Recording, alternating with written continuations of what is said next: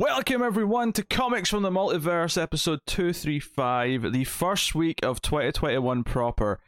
And we are here today. I am Peter. I am joined, as always, by Matt. Uh, 2021's off to a hell of a thing. Yes. 2021 started with Connor coming back, which I think is just an omen for things to come, unfortunately. Yeah, sorry. Yes. Connor's here. Sorry. Connor, Uh. Connor, who caught up in the entirety of December's comics uh, in the past like four or five days. So I just have to ask for like a one sentence opinion on Endless Winter. If, if you read Uh, that, even. I did. I did. Uh, would have liked more of the flashback stuff. Um, very on the nose with um, being heavily influenced by lockdowns and such uh, from the past year. Uh, but I mean, fun enough. Fun enough. There you go. I can't ask for more than that, I suppose. Uh, so, nah, I found somewhere. Uh, so yeah, this is a DC Comics podcast. We get together every week. We talk about DC Comics, and we, uh, you know, review the books. We talk about news, all that sort of stuff. Coming up on this week's show, uh, it's a very big week because it is the start of Future State, which is a two-month kind of umbrella. I won't even say it's an event. It's more of an umbrella of just different things. Um, as well as the end of metal. So coming up today's show, we have Dark Knight's Death Metal issue seven. We have Generation Shattered issue one, which is kind of a loosely tied to metal, but more about going forward because there's going to be more of it as the end of the issue revealed. So uh, we'll Well, get we've to had that. listed, haven't we? Um, yeah, We may have done. We'll, we'll get we'll get Yeah. to that when we get to that. Uh, but then we have Future State Bat- the next Batman issue one, Future State Superman and Metropolis issue one, Future State Wonder Woman issue one, Future State The Flash issue one, and Future State Swamp Thing issue one. We're going to be talking about. There was also Future State Harley Quinn issue one, which I thought Connor might have at least read, but no one did. The reason I didn't is because the writer is the person who's doing the the ongoing Harley book that's starting in March. But that ongoing Harley book is the one with Riley art, Mhm. and I'm like, yeah, I'm not touching that. So I didn't see the point in getting invested in Mhm. like, oh, you know, really liking these two issues of going, oh, this is going to be such a great Harley run, and then having to hate it. So I just, I just don't want to get attached. yes, but there is some Riley Rossmo in your near future. Just uh, Mm, yes, I'm, I'm uh, aware. Yes, I know. yes. Uh, for Connor's Patreon books, by the way, because obviously he missed a full month, he's got last month's Patreon books and this month's to do. He's going to start working through those next week. Uh, Yes, I, I would have started this week, but I had all of December's comics to read. Poor planning on his part, I think, but that's that's fine. That's fine. We're here now. Everyone's here. Uh, we are we are going to actually just after we're done recording this schedule when we're going to do the the annual episode for 2020 to do our top fives and best you know discuss best writer and best arts and all that usual jazz.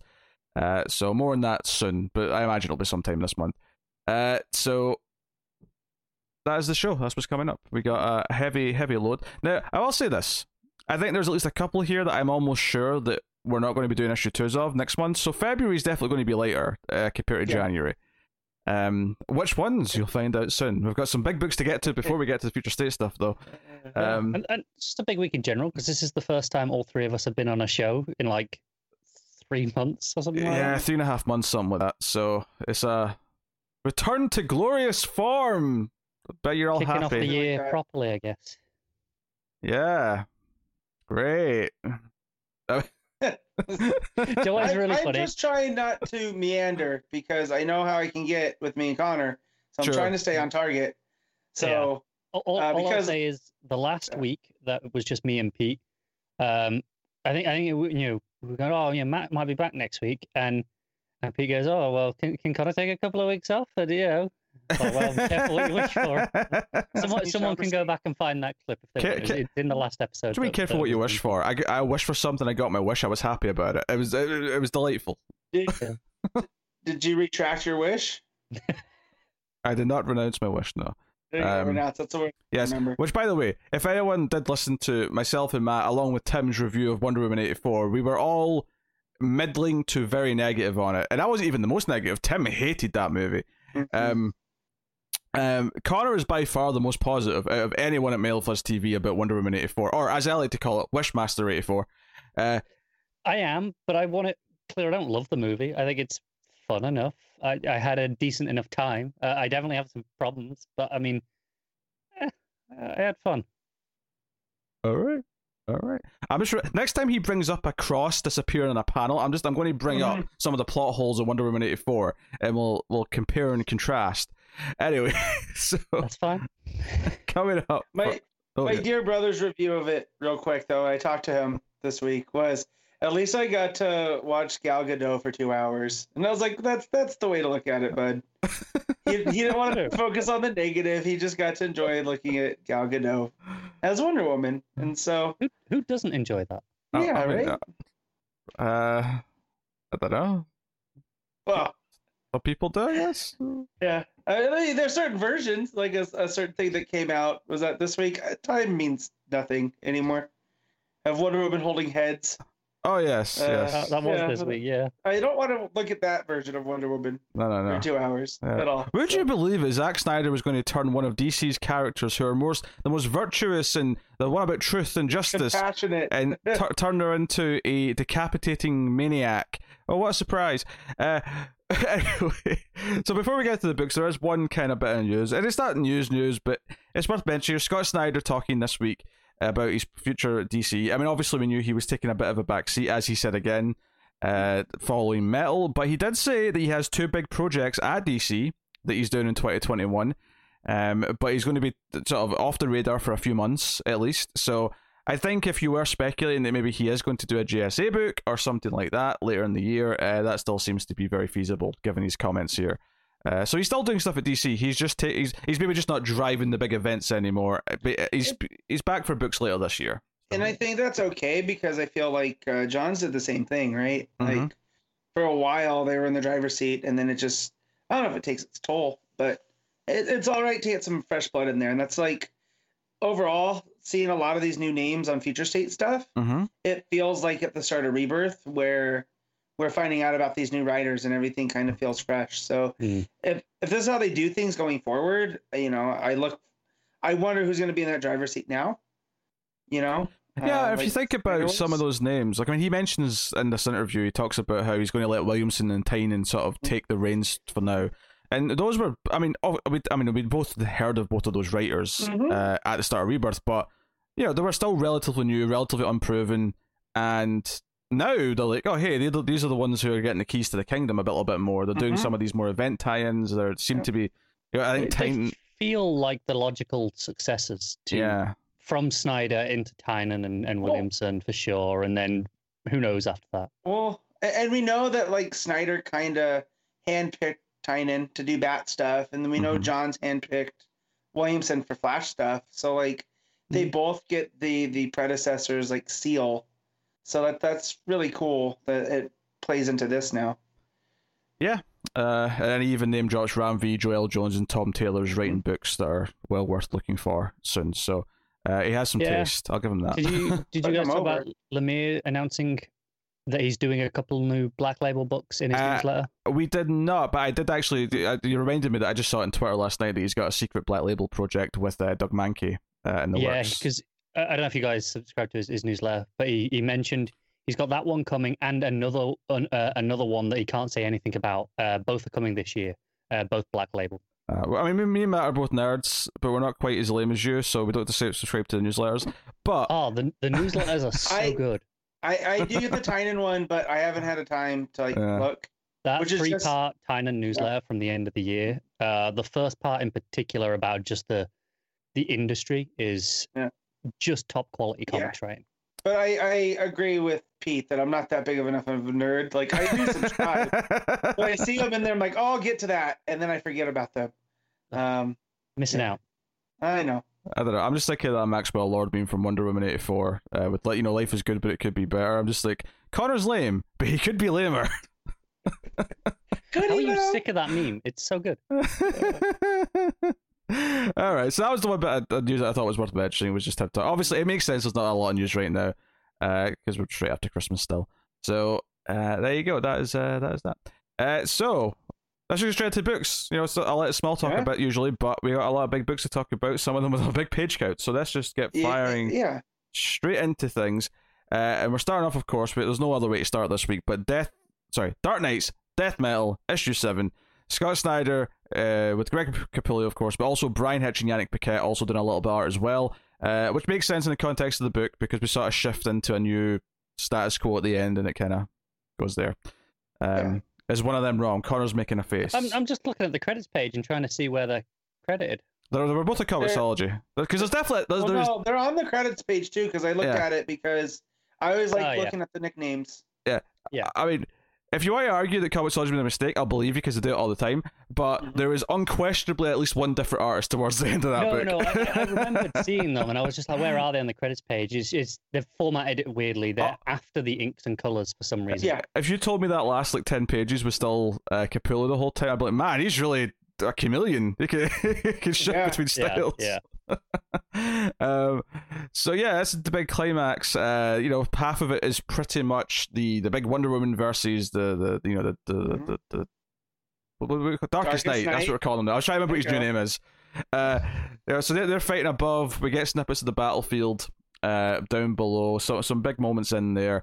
Um, I have so I think we'll just sort of focus on that first. Well, because obviously there's a lot of big universe stuff to talk about with the last chunk of the book. Let's just focus Yeah. on the battle first. Uh, it was hard not to pop. If I'm picking a favorite kind of moment in the battlefield, it was it was well set up because it's set within the universe of the DC world, but Mhm.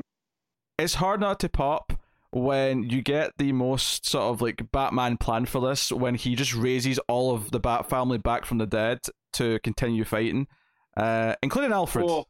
Might we add? Well, there's that, and it's like, you really think I would wear it on that hand? I, I did. Normally, that's something I would not have liked, but the fact that it is like this big, huge, you know, end of times kind of thing. Also, just the idea of the Bat family actually succumbing in battle is something that made me emotional. yeah, yeah, yeah. Uh, and I, I didn't like in the, like overall for the storytelling, it's great because you get a great moment, but just the idea, and but it makes sense because they all are like the regular street level heroes, right? Like they're probably not going to fare well in something like this where it's just waves after waves of of evil superheroes coming after them. Yeah, no, I, I, I got a kick out of it. Uh, it felt kind of like an FEM moment, and especially since you know, okay, whatever's about to happen is going to reset the world anyway. So obviously they can all die, and we can do whatever. This this is a neat way of using a piece of DC mythology, which is the Black Lantern ring, which has been well established at this point, to to have a cool E- moment. Even just within this own event. Yeah, yeah.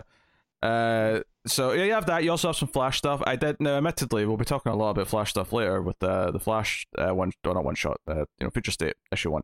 But uh, there was a bit of meta commentary here. I thought early on when there's like an evil blue version of Wally from some other multiverse, Mhm. um, or some other multiverse. You know what I mean? Um, and I think it's Barry who says to him, "You're not Wally. You're Uh-huh. just a bad idea." yeah, Mm. I I love that uh, because it is him sitting on the chair. hmm and you know we all know how I feel about the writer of that series, right? That that did all that, and it felt Hmm. like Snyder going like, "This is something that I had to work back into this." And it was not Screw so good. Yeah. So and, and more more on Wally being you know bad ideas later in the show. oh yes, yes, yes. Uh, Uh-huh. So I just I hate that this has become a trope since you know at least Rebirth. Like just the the Wally. Re- remember the days when we were so excited that Wally was back? Yeah. And and now misused Wally is like a thing and I don't like it. But I, think do like Heroes that, in Crisis was the first Mhm. major example of it, right? Because before that, he was underutilized, but it, wa- he wasn't Right. bad. Right. this is a conversation for later. This is more to do with No, no, the- no. the, I know, but here I do like this. But no, I like that Snyder is addressing it. He's not like acting like it's not a thing. So, you know, it's there uh in these pages. Because we also got that in the last issue where they have the the Wally wearing the uh the Heroes in Crisis mask. Mm-hmm. Mm. Um Yeah, there's an and, uh, evil the- Wally running around. one. Yeah, Yeah. yeah. So Uh, and, and it makes- in story. So like, yeah. Yeah, it makes sense. You know, the idea was just a, a universe where Wally liked that he did what he did, and Mhm. he's like a psychopathic, like Phantom of the Opera looking dude now, uh, running around. Uh, it's, it's the sort of thing where that's actually a good spin on it for the purpose of what the story's doing, but I just hate that original story so much that I just like, Yeah. "Ugh, ugh, go away, don't want it. Uh, and then of course there's some Superman stuff, Lex showing up in his giant mech suit to help Superman fight the last son, and him being like, before this you know universe ends, at least I get to kill one goddamn Superman kind of moment. Uh, great. You know, uh, thanks. But the big stuff, the big stuff though, is that the Darkest Night essentially tries to offer Diana after the they fight through time a little bit. They fight some I p- past some dinosaurs. love the visuals of her being, you know, thrown through time. Like it's through the the, the moments, the Mm. circles. Ah, it's gorgeous stuff. She also makes uh, the Darkest Night eat a planet at one point. That's how big and epic this Is- fight is getting. Is is she also making Matt's camera go a bit funny? No. Oh, is that on my end? No one else is doing it. Just Matt. That's weird. Okay, never mind. Sure, why why not? Pete's Pete's completely fine. Matt's is going all over the place. well, just Yours bear with us. yours 'cause- is off color on mine too, but on the other camera it's fine. Weird. So it's fine on my feed, but the direct camera from Connor's Yeah. bad. Yeah, it looked like shit for me before you cut, joined the Yeah. call, but now it's looking okay. But All right, I'll, well, I'll, I'll notify that it's all about Connor. But uh, yeah. I mean, it's still at the end of the day. Anyway, uh, Wonder Woman fighting through time. yes, Um, But they see the hand of, of the universe at the the birth of the multiverse, which is another trope that I love from DC. Right? Like, yeah, and we have this idea that you know the the the, the race, the beings that Perpetua comes from, are Mhm. coming to basically end existence because everything's gotten out of hand. And the Darkest Night makes it tries to make a deal with Wonder Woman, tries to say, look, if we join forces, I'll have enough power to kill these things, and then I will make a new multiverse, and I'll let you have your your one little universe where all of you and your heroes and the people can live happily ever after, and I'll leave you alone. It'll be fine. And Diana refuses, of course, because he's an evil madman. A, you can't trust him, but B, uh, it's not worth doing. Um, and this, so where this goes, was giving me serious The Abyss vibes. I don't know if anyone else knows that movie. Uh, Still have yet to see it, just because it's so hard to find. a- yeah, I a know, I version know. Of it streaming that's good. So That's the reason yeah. I've never seen it either because I'm like, Yeah. yeah, but it's it's not a good looking version. But Yeah. basically, these beings, when they show up, they were going to kill the multiverse and everything, you know, surrounding, but essentially say that Diana, because she had the choice to, to kill them and try and overthrow them a different way, but chose not to, actually kind of prove to them that maybe the, the people are worth saving, that maybe this existence is worth preserving in some way. And they appear to her in a form that she'll understand, and it's kind of her original, you know, uh, first appearance style look. Mhm. Um, and it's very uh, Death of Spider-Man in the Ultimate Spider-Man universe, walking off into the white. Basically, and she's not dead. So they made that very clear. Wonder Woman is not dead. Yeah. She's ascending to a higher plane of existence where she's going to help these beings monitor existence. right, which I did love the that use of that because it, again it plays at the tropes of DC. Mhm. Yeah. right? And this, And- for as much as this is an anti-crisis, right?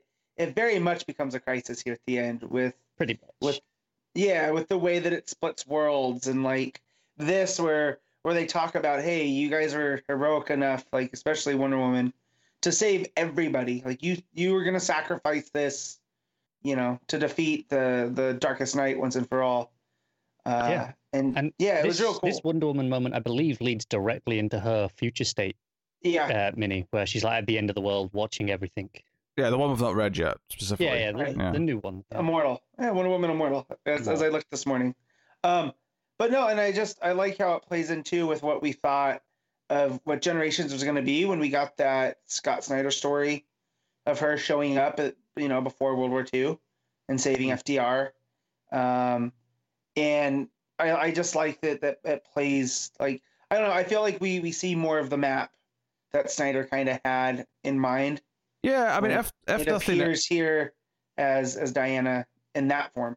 if nothing else, even if we didn't get the Generation One shots as planned, having that one story of like her first Yeah. appearance in that timeline, at least kind of works with this as the bookend of like, okay, this is why we did this. We wanted Snyder's Right. version of that classic Wonder Woman to exist before we see her here. So Mhm. it kind of it kind of works at least a little bit in that way, which is cool. Um, but the thing, so what we learn, so there's a big party at the Hall of Justice. The artist has changed, of course. This is now the new existence, and we learn Yeah, Paquette, yeah. and we learn uh, Wally's taken. Barry takes Wally, who's not evil. I really want to point that out. It's important later. Uh, so Barry takes Wally to this new. It's, it's essentially a new Watchtower type thing, but Mm-hmm. uh, it's sort of beyond. It's, it's, it's hidden, right? You have to go to a certain Yeah. frequency in you know the multiverse Mhm. to like access it. Which is like the background frequency of the multiverse, which Yeah, I love because I know this is the stuff in Snyder that I miss because sometimes he gets really into the weeds with it, but when he nails it, it's like you know he did research on what is the background frequency, you know, Right. and it yeah. and it comes through And- here, and I appreciate that. This station, this, this that's the the Black Lantern symbol, right? It's I- very similar. It's very similar, but it's also similar to the Doom and Justice and all of all of that. Um, but Yeah. it also looks like the White Lantern Yeah, it's just a mix, symbol. which I think is kind of Yeah. intentional because it's a mix of good and evil that are kind of helping Mm. run this. Because that's that's what we find out is that uh, inside the station, yeah, Batman and Superman are there, Hawkgirl's there, Martian Manhunter, Mister Terrific are there, but so is Vandal Savage, Talia al Ghul, and Lex Luthor. And- and this is a place. Oh place. no, ca- that's Brian Michael Bendis. Shut up. Right, this is this is called the Totality. I had to This station. a second glance then. This is called the Totality, this station, and it's about monitoring the new Omniverse which has been created, which is basically this is where we get some of the juiciest details, which is that every multiverse, every Earth ever, every existence ever in the DC universe is back and exists. Some people who were dead before uh, the events of Metal are back. Not everyone yet, but a lot of them are. Um, I'm sure that'll still done. I'm sure that'll co- I'm sure that'll become clear as time goes on. Um, but so uh, so that's obviously very kind of end as blackest night, to brightest day, kind of all these people coming back, even without the big splash page of like here's who's actually back, and and I assume that's because they want to have the flexibility Yeah. of choosing who is back in the individual stories as they're going forward, and that's Mm. fine. But uh, Well, and here I feel this is DC having their cake and eating it too when it comes to continuity stuff, which I know has been done before. But like, honestly, who's read Convergence? I think I'm the only one here that actually read all of it. Read all of it? Yeah, yeah, you are. Yeah, yeah, yeah. So like, sure, they did this where they made that Crisis on Infinite Earths and everything that came before it did happen, and it didn't just reset clean, which was nice after Rebirth or Rebirth, uh, New Fifty Two, because New Fifty Two went ahead like none of that had ever happened, right? Um, but here, the the fact that it's happening in this big, huge book written by one of the preeminent writers at DC for the last ten years, right? It, Yeah, it- makes it stand out and it gives it a spotlight that hey, we can do like these out of continuity kind of stories that still matter, right? It's not And- just the Black Label. It's and- off here by itself. and that's and that's multiverse stuff. But even the history that had previously been erased and brought back and then erased again, or or whatever, all of that seems to be in the character's memories in some form. Right. Even if you know it has to be mutated a little bit for it all to sort of click together in a weird way, right, but and it's it is there. and it, to me that's giving the writers and, and artists and all this a little bit of free reign to being like hey look you got to color in the lines a little bit but use what you want which i think is i think what some people have issues with continuity is no it has to follow this it's kind of i call it the wolverine rule where over in marvel wolverine was like on every team at one time and i was like well theoretically how does this all piece together and i get how that can be a problem but but here it's solving the issue of continuity. Was like, hey, if you have a a, a story you want to tell with Wonder Woman, but it took place at, during this era, go ahead and tell it. Like it'll all fit now. You know what I mean? Like there's plenty enough room for for storytelling uh, without having to get into the weeds of that Wolverine rule, right? Yeah, I mean, I mean, I It's, mean it's, it's well- really interesting that you know by that logic, Mhm. you know, you could have Batman on every team because, like, like, let's be Mhm. honest, it would be Batman. Um, Right. And you- and you could theoretically say this story and this story are actually on slightly different multiverses that are Right. nearly identical, except Batman's on this team instead of that one. Right. Yeah, I don't know if they'll go quite down that path. I mean, it'll be, it'll be interesting to see if they actually do stories set in these different parts of DC mm-hmm. history, which I I think I was talking about a little bit last week. But We, at least, we were but, with the generation stuff. but at right? least like for the present stuff, I think what's relevant here is that everyone, the entire histories are accessible in their memories. They can bring back characters and relationships that they had in pre-crisis or post-crisis or whatever, and we, we have all those options.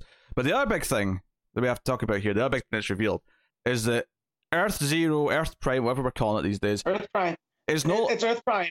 Yeah. okay, okay is Yeah. no longer the center of the DC universe. In fact, they're looking into it. They explain it here that there's a, it's a bit of a mystery, and there's actually Mm-hmm. two planets that are now the center of the omniverse, and they're a bit unclear as what they are. They think one is an Earth, but they don't know exactly what type of Earth it is. But for now, they're referring to it as the Elseworld, which obviously DC tongue in the no- tongue in cheek there, yeah. Yeah. Uh, I, I smiled. I smiled at the name. I, I'll admit. Mm. But it does beg the question: is okay, so we have these twin worlds, but only one of them might be Earth-like, and even then, like, what is it like? I- What sort I'm of getting Earth? real um, Apokolips and New Genesis vibes from this. Mm, I could see that. Um, so I think what's interesting here is that okay, this clearly feels like there's some sort of plan for something, and if this is not just like being set up here because ah, this is the status quo now, la da da. Like someone has something planned for these two worlds at some point. At some point, yeah. Yeah, Uh, this I- is this is a story that's coming in the next decade or so. yeah, yeah. I, I would if I was going to put a, a number on it, I'd say four or five years. But yeah, I mean, Realistically, Yeah. yeah. that's probably more accurate. But you know, things change. You never know exactly. exactly. But I- it- there's a plan. so so clearly, I read this wrong, and now now oh man, Are you disappointed or happier? I'm disappointed Okay, why? What did you think? Because so how I read this all how it ended right is this Elseworld is what the it turns to the next page. That's what it is, right? Because they call it Earth Alpha.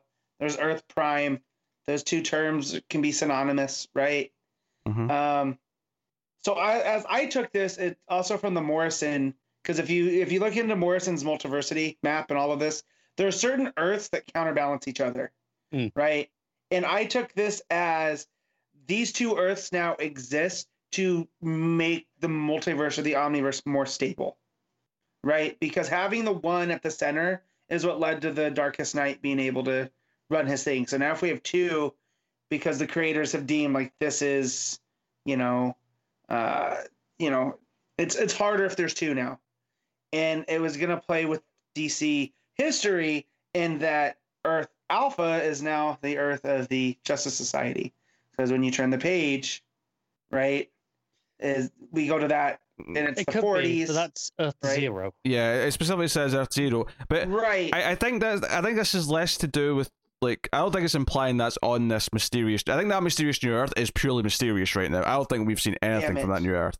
Uh, or at least if we have, it's going to be a surprise Yeah. when we find out later. Oh, by the way, this was secretly on there the whole time or Right. whatever. Which which just led me going to okay, well, this is Snyder's Justice Society Well, I, I think that that's we, we were hypothesizing. I- I think that's- on, just more Yeah. the point of what we're saying here, saying seeing here is that uh, I think it's interesting and is telling that he's going to do a JSA book because Metal Seven ends on a little tease of his Justice Society. It's just two pages, but it, it goes to Sergeant Rock, who's been kind of this sort of narrator and kind of back and forth throughout the entire book, and it ends with the JSA showing up to help him in, in this you know part of the timeline. So I think that, that I think the ending here to me is saying, okay, this part of history is one of the things that are relevant, and the fact that he's ending on this big splash page of the JSA tells me, well, and it wouldn't surprise me if the artist here is also going to be the artist on that book. It wouldn't Wait, shock me. It's, well, it's Hitch. yeah, it's possible. I also thought maybe because it's Hitch and there's a, a strong Hawkman link here, given that it's Yeah. his journal and Hitch Mhm. did the first major arc on the, the recent Um, Hawkman right. book. So I thought maybe that was the link.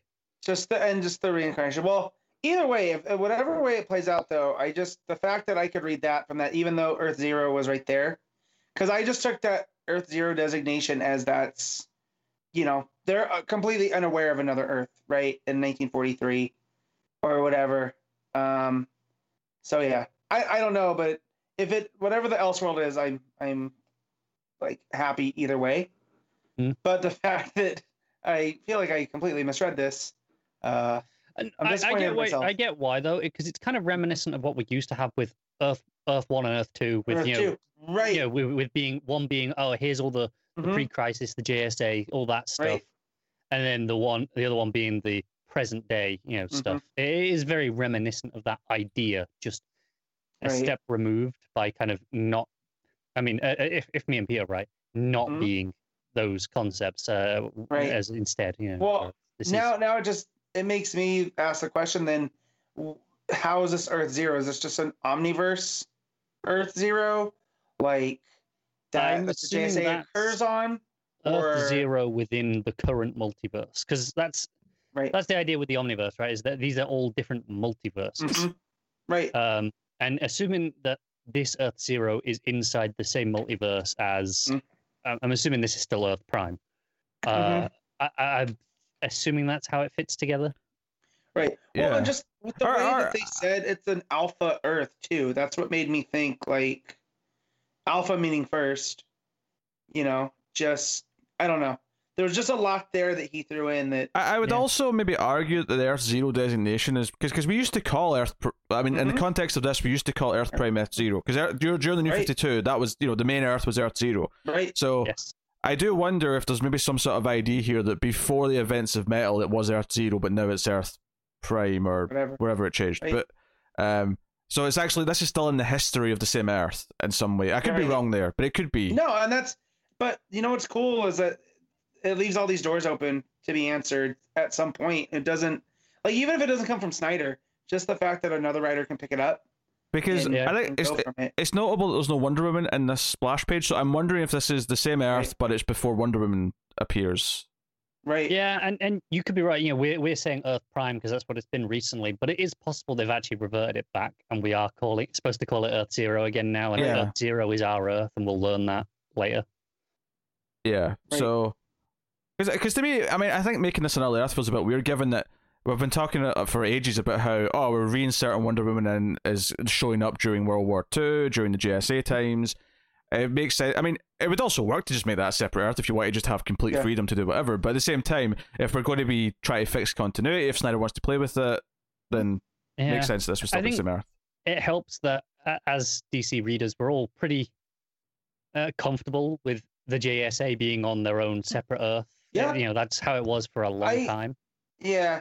As, as much as I like seeing them interact, like during the, the mid 2000s, like when Johns was writing them, and, you know, like that's real cool. But now as we start getting closer to like a 100 years of since, you know, uh, within the next couple decades, it's going to be kind of difficult to just have those characters exist without some shenanigans. Mm-hmm.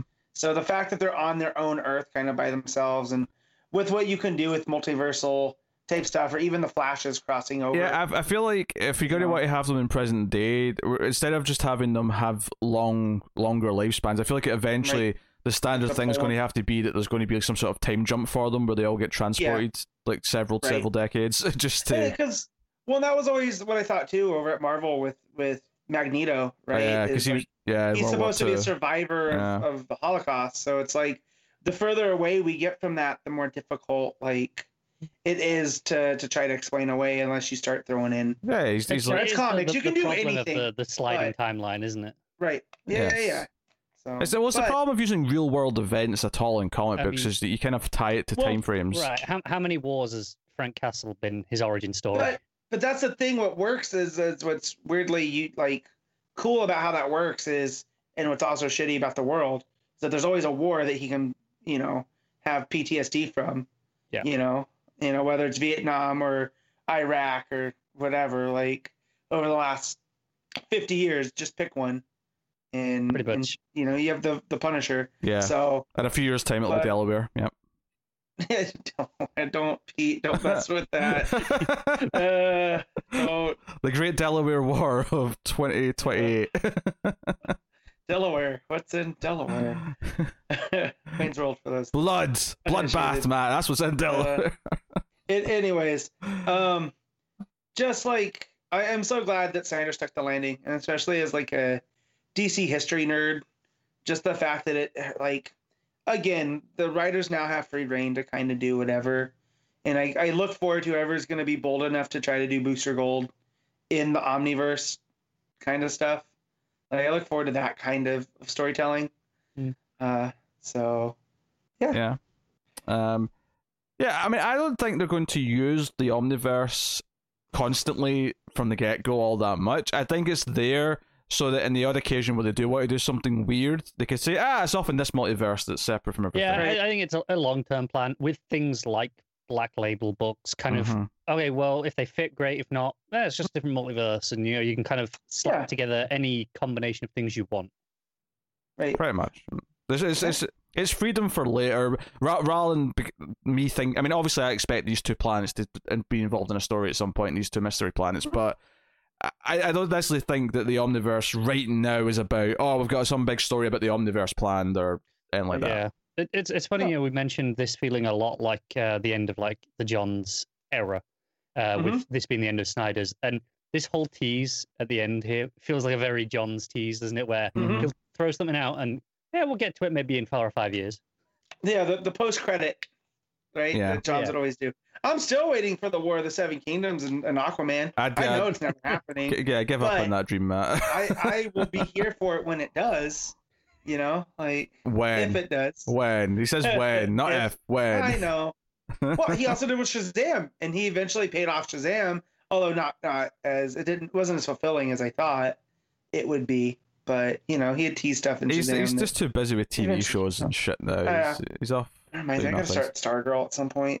It's good. You should watch That's it. good. I know, I know it's good. I just, I as of this time with TV, it's just, it's very. I, I'm not motivated to do much, so sitting there watching stupid stuff on YouTube ends up what happens. So, also Yeah. I've been cooking a lot. That's so different So- from sitting there watching stupid stuff on the TV, isn't it? Yeah. All right. Well, last metal number or death Mm-hmm. metal, I should say, number seven. Oh, just real quick, just the art.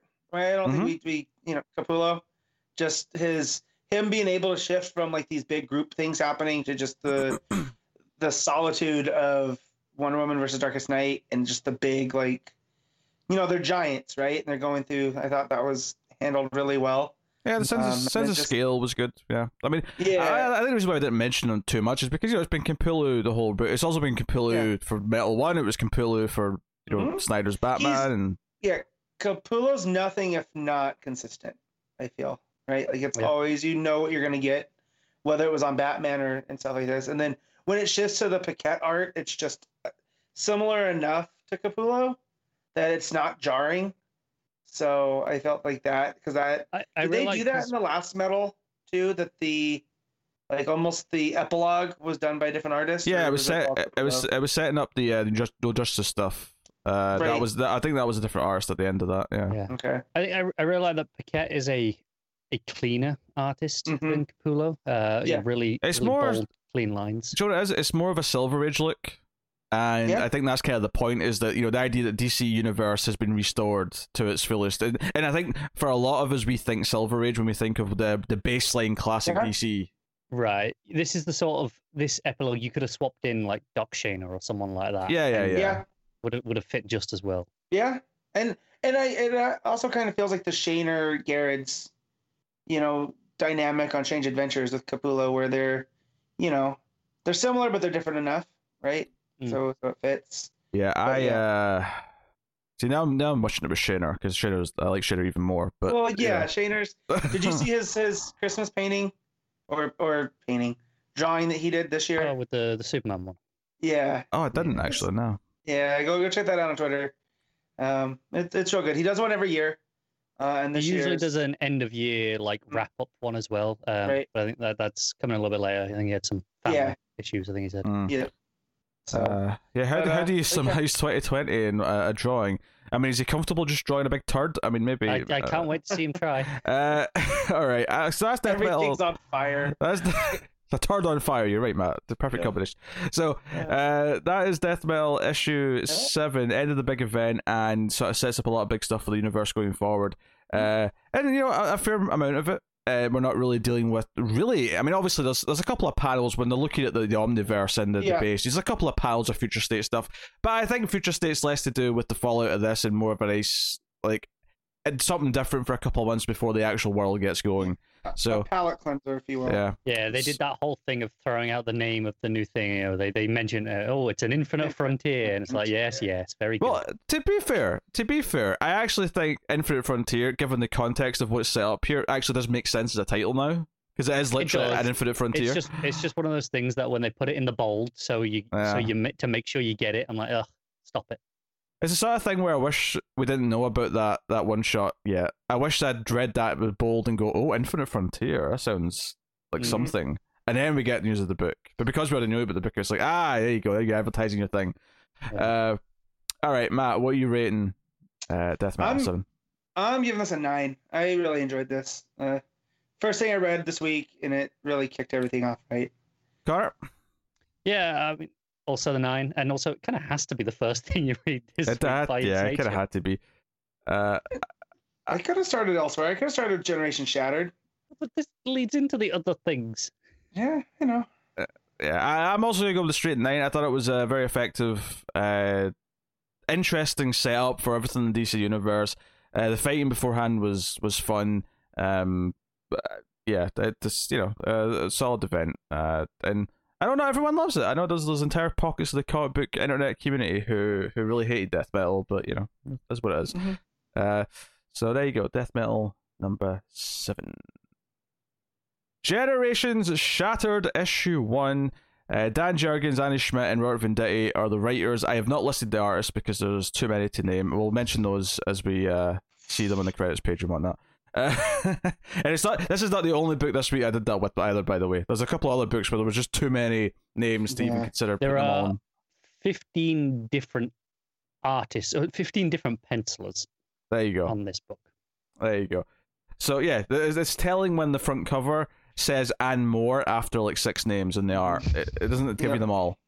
So, uh, yes. Uh, so the artist Ivan Reis, Fernando Pasarin, Aaron Lopresti, Aaron Lopresti, sorry, Ema- Emanuela Lupacchino, Bernard Chang, Yanick Paquette, Kevin Nowlan, Dan Jurgens. Yeah, Dan Jurgens. Uh, Eclipse Paul- Johnson, uh, Paul Pelletier, Sandra Hope, John Romita Jr. and Danny Miki, Doug Braithwaite, Rags Morales, Dan Jurgens and Cliff Jensen again, and then Mike Perkins to wrap things up. So that is your, your artist list. I'm gonna I'm gonna start with a hot take that they gave JRJR too many pages. Do you know what? Because I didn't read the entire list of names at the start, Yeah. and I didn't, I didn't know I didn't know he was in it because he's buried like two thirds through that list. Yeah. So I, I turned the page, and within within like a panel or two panels, I was like, "Oh god damn it, I know exactly who this shit is." But it just kept going. Yeah. Luckily, because it is shifted artist off, you didn't have to wait long before it moved again. But yeah, there's, there's a concern. So this is a, this is an interesting. It is very much a part one. It's not a full story. It is. So we were teased this story when Kamandi showed up and essentially grabbed the uh, the Detective Twenty Seven version of Batman back from Batman One Thousand Twenty Seven, or from Mhm. Detective Comics One Thousand Twenty Seven rather. Um, and this sort of takes us back to the start of Kamandi's journey. Uh, so basically, I, Joe, I was thinking of so there's this white thing, this white sort of like bubble that's just eating everything up.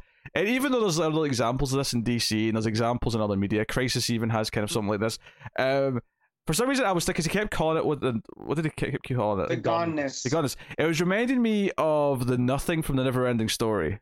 Mhm. That's what it was making me think of yeah. because he kept calling it that. And and parts of this book made me feel like the never ending story, like it was never gonna end. Yeah, I was gonna say this book didn't make me feel It's- anything. Just keep going. and like I so I really like Dan Jurgens and I really like Venditti. I haven't read a lot from Andy Schmidt. I just felt like maybe 80 pages was too much for this because this is a mixed bag. Like there's like at least four different stories in here. I, Like- honestly, I, I thought this was kind of terrible.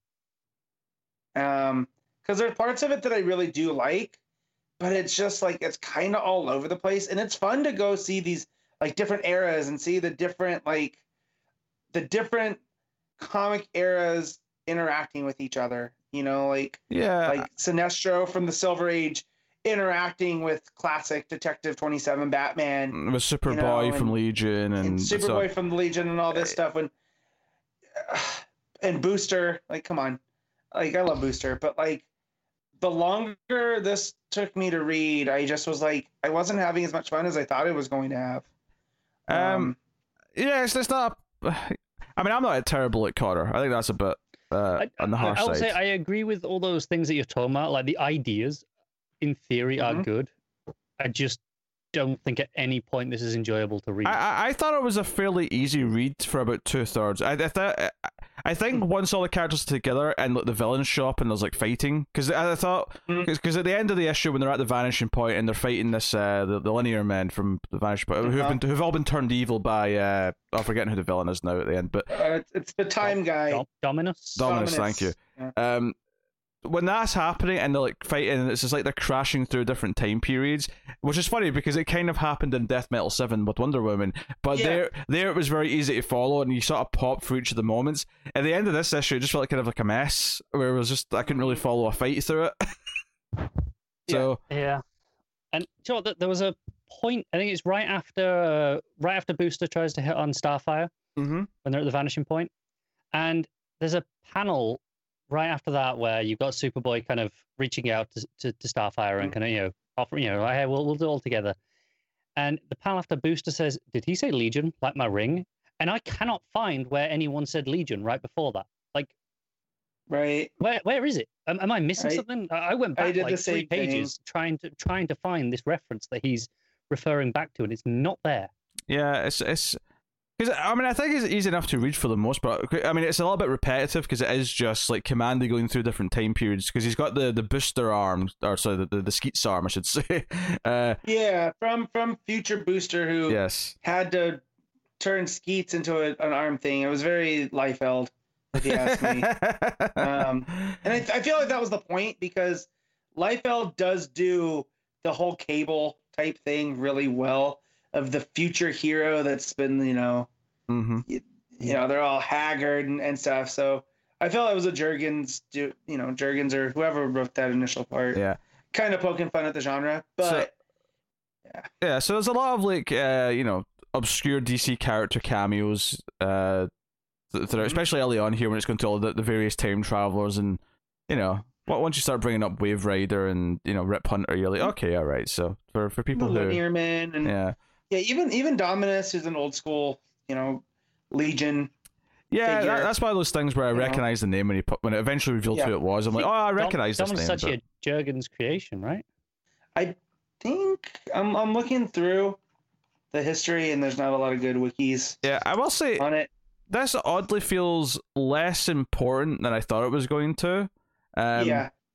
Uh, there are things I like about it. I kind of like there's a there's a the panel where uh, Dominus. We don't know who it's him yet, but he's like on he's near the vanishing point or wherever in space, and he's ready to like build his new universe as paradise as he calls it. And I kind of like that he's essentially drawn a red S with like a yellow sort of splash of light behind it and there's some blue at the sides. I kind of I kind of like the weird kind of almost nebula kind of becoming the Superman Mhm. sort of shapes and colors.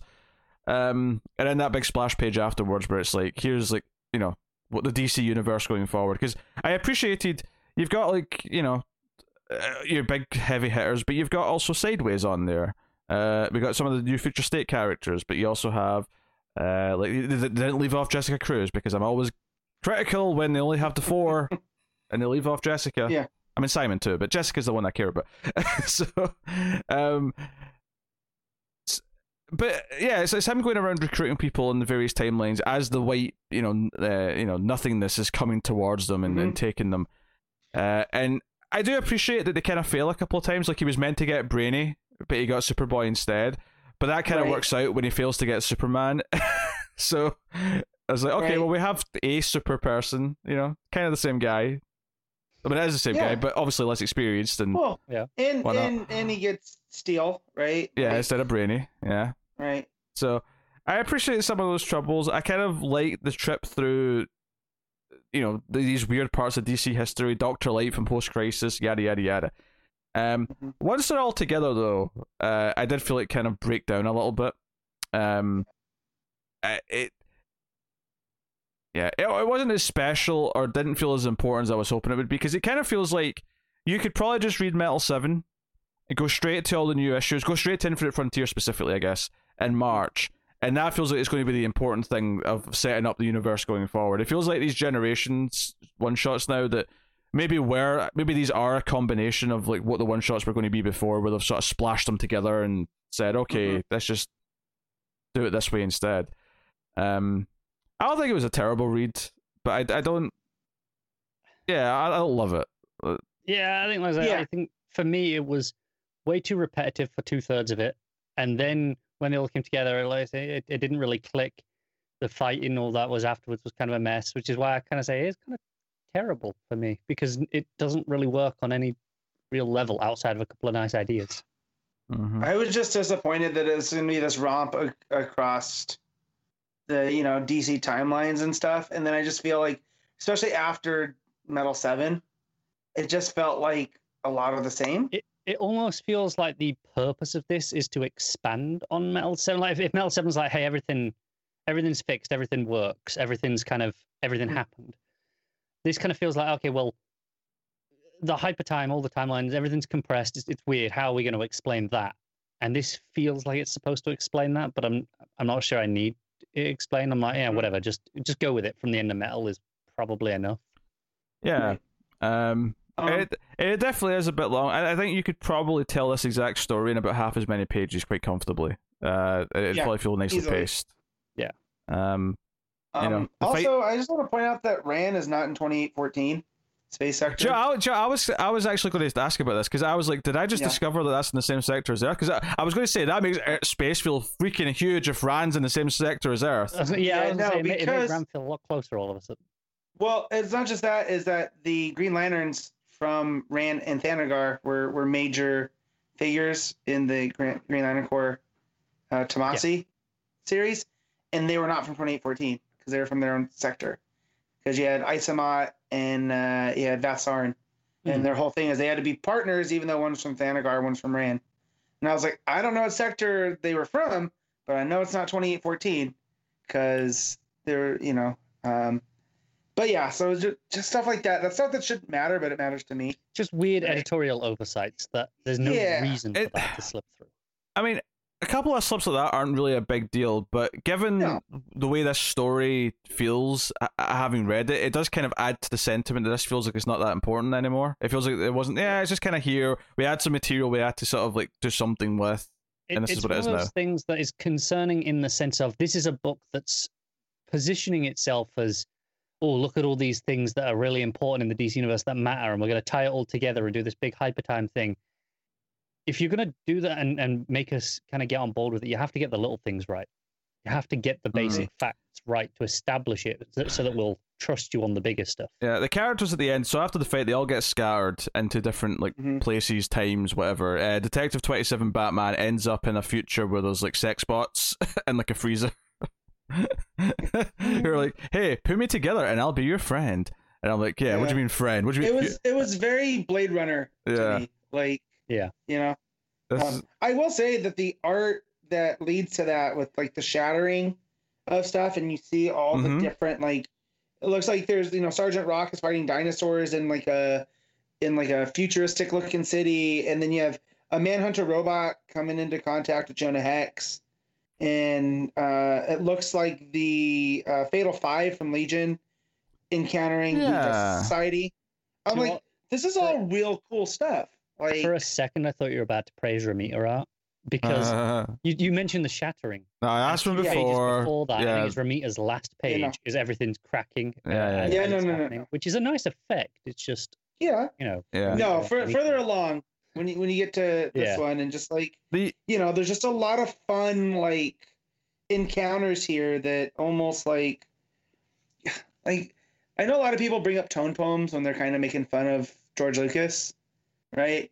But I feel like this is almost like a superhero kind of tone poem. is it like where- poetry? Does it rhyme? Yeah, yeah, yeah, it does. Okay. I don't know about this, but Star Wars does for sure. Um, It does so- rhyme because they can't do anything bloody new, so they just keep rhyming the same thing. Anyway, uh, Um, the- so someone the, the hasn't ending. watched the Mando, so you know, uh, I don't want to. uh, I, I don't need more yes.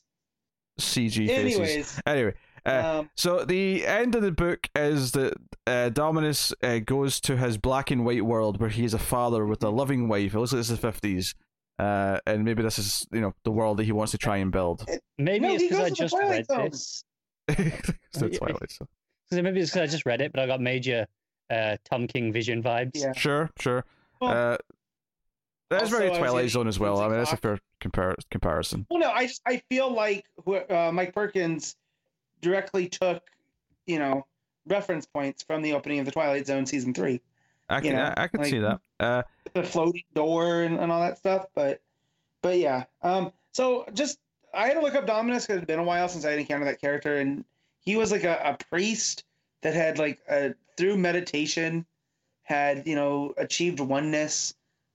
And then so i don't know if this is supposed to be like a a thing that he just wants like his physical self back and that's why he's doing all of this which seems like i don't know man there might be better ways to do it than like ripping time apart you know i don't, I don't know I just comic books, just that go. Yeah, I know, Roll with I it. know. Roll with it. um, yeah, so it says to be continued in Genera- Generations Forged issue one, which uh, is that March, February? I don't know when that was sausage I think from. it's I think it's Did- February. Yeah.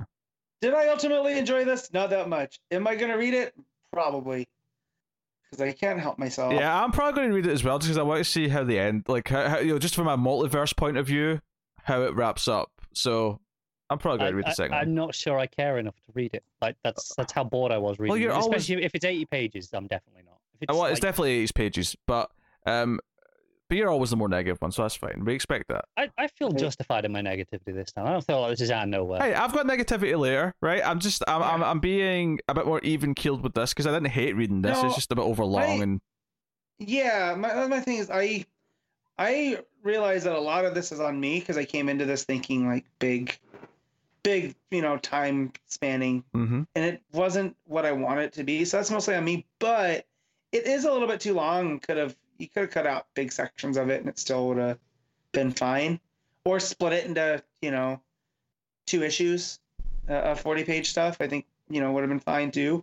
I think that just- almost yeah, I'm tired of 80 pages right now. I think that, that would have been more frustrating to me though if it was the exact same but split in two, because I would have felt like it would be one issue of just the same thing over and over again, and then the second issue would start that way, and then do everything You'd just the same. probably think the first issue was fine because you you're not sick of it yet, and Mm. then when you buy the second issue and start reading that, that's when you get annoyed, right? Yeah, most likely. That's that's probably true too. Again, I'm just I've over since I've been back on the show, we've had a lot of 80 pagers, and I'm just kind of like, it's just a lot every week. You know, for sure. if I have an 80 pager every six months, cool. But like I've had since I've been back for the show for what five six weeks now, we've had four of them, and it's just like trying We're- to keep up with it is We're a in, a, we're in a weird phase. On the good news, Matt, though, is that the books are definitely slimming down uh, come March. Uh, so I Yeah. would, uh, you know. Uh, so anyway, uh, that is Generation Shattered issue one. Uh, obviously, the art's, I mean, it changes art every, like, you know, five pages, so it's hard to even really talk about it much. Uh, but uh, what are you uh, rating this one, Matt? I'm gonna give this a six point five. Connor? Three point five. Ho, ho, ho. Uh, I'll go with. Hmm. I'll go with a straight six. It was it was perfectly There you readable. go. I Some hate nice our ideas. system. I really do. You're more positive on it, but yet I had agreed it better. It's because your, Uh, it's 'cause your scale's broken, man. That's all. That's true. I do put my thumb on it a lot. yeah. Um. So that'll take us on. Future State, the next Batman, issue one. John Ridley, uh, Bradley Thomas, and Paul Jenkins are the writers. Again, there was a lot of artists in this one, so we'll mention them as we go through the, the stories. Uh, I'll start off by saying I really enjoyed two out of these three stories. Uh, I'm not sure how everyone else felt. Yeah, much I enjoyed the two that. that I read. Yeah, I, I loved one of them. Really liked one of them, and Mm. one of them I couldn't finish. Um, I see. I read this early in the week along with Metal Seven, and I had to skim through it again.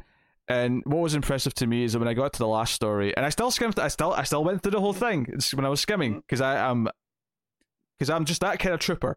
But it was amazing to me how little of that story I had retained from like four days ago.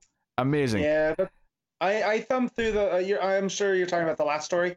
Oh yeah, the Arkham Knights one. Yeah. Yeah. Ab- Yeah, Yeah. yeah. yeah. So I I'm sure like I looked I when I thumbed through it, uh, I'm like I'm sure this is fine, and then I started reading it again this morning. I was like I just don't have the. So I just don't have it in me. So can we talk now. about? It's well written as well, but Nick Mhm. Derington's art and the colors here by Tamra uh, Bonvillain on this first story are absolutely breathtaking. I have been shouting the praise of Nick Derington on this show for like three years now. So damn good. Mhm.